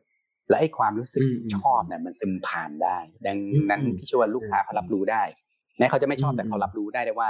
มันไม่ใช่ option หรอกอืมมันคือ option ที่ดีอืม option หนึ่งเพียงแต่ไม่ใช่อืมสิ่งที่เหมาะกับเขาอะมันส่งผ่านกันได้ครับไอ้ไอ้ไอ้แง่บวกต่าง ๆ อย่างเงี้ยแหละอืมเห็นด้วยกับแชมป์เลยครับผม ก็เต็มอิ่มมากครับวันนี้ก็โอ้ขอบคุยัณงไงครับเออฟังเรื่องราวพี่อาร์ตเออมีเรื่องหลายเรื่องมากที่แบบเออได้ได้รู้เกี่ยวกับพี่อาร์ตแล้วก็ เอดีเอาไว้ปลายปีเพิ่มขึ้นบริษัทดิฟก็เสร็จก็ก็เดี๋ยวขอเชิญแชมป์ไปไปดูมีบ้านหลังหนึ่งนะอืมได้ได้ยินดีมากๆครับผม ก็รอคอยแล้วก็เฝ้ามองการเติบโตของของพี่อาร์ตและบริษัทต่อไปนะครับ ก็ยังไงวันนี้ขอขอบคุณมากเลยครับ ที่ที่พี่อาร์ตสละเวลามาคุยกันวันนี้ โอเคครับ ขอบคุณมากๆแชมป์ยินดีมาก ๆเลยได้เหมือนกันได้ครับ ก็เดี๋ยวเดี๋ยวครั้งต่อไปถ้าพี่อาร์ต แนะนำอยากให้ไปคุยกับใคร แนะนำได้นะพี่โอเคได้ได้ว่าที่หลังไม่เออก็เออได้ได้ก็สำหรับ EP นี้เดี๋ยวลากันไปก่อนครับ ผมกับพี่อาร์ตลาไปแล้วครับ สวัสดีครับ ครับ สวัสดีครับ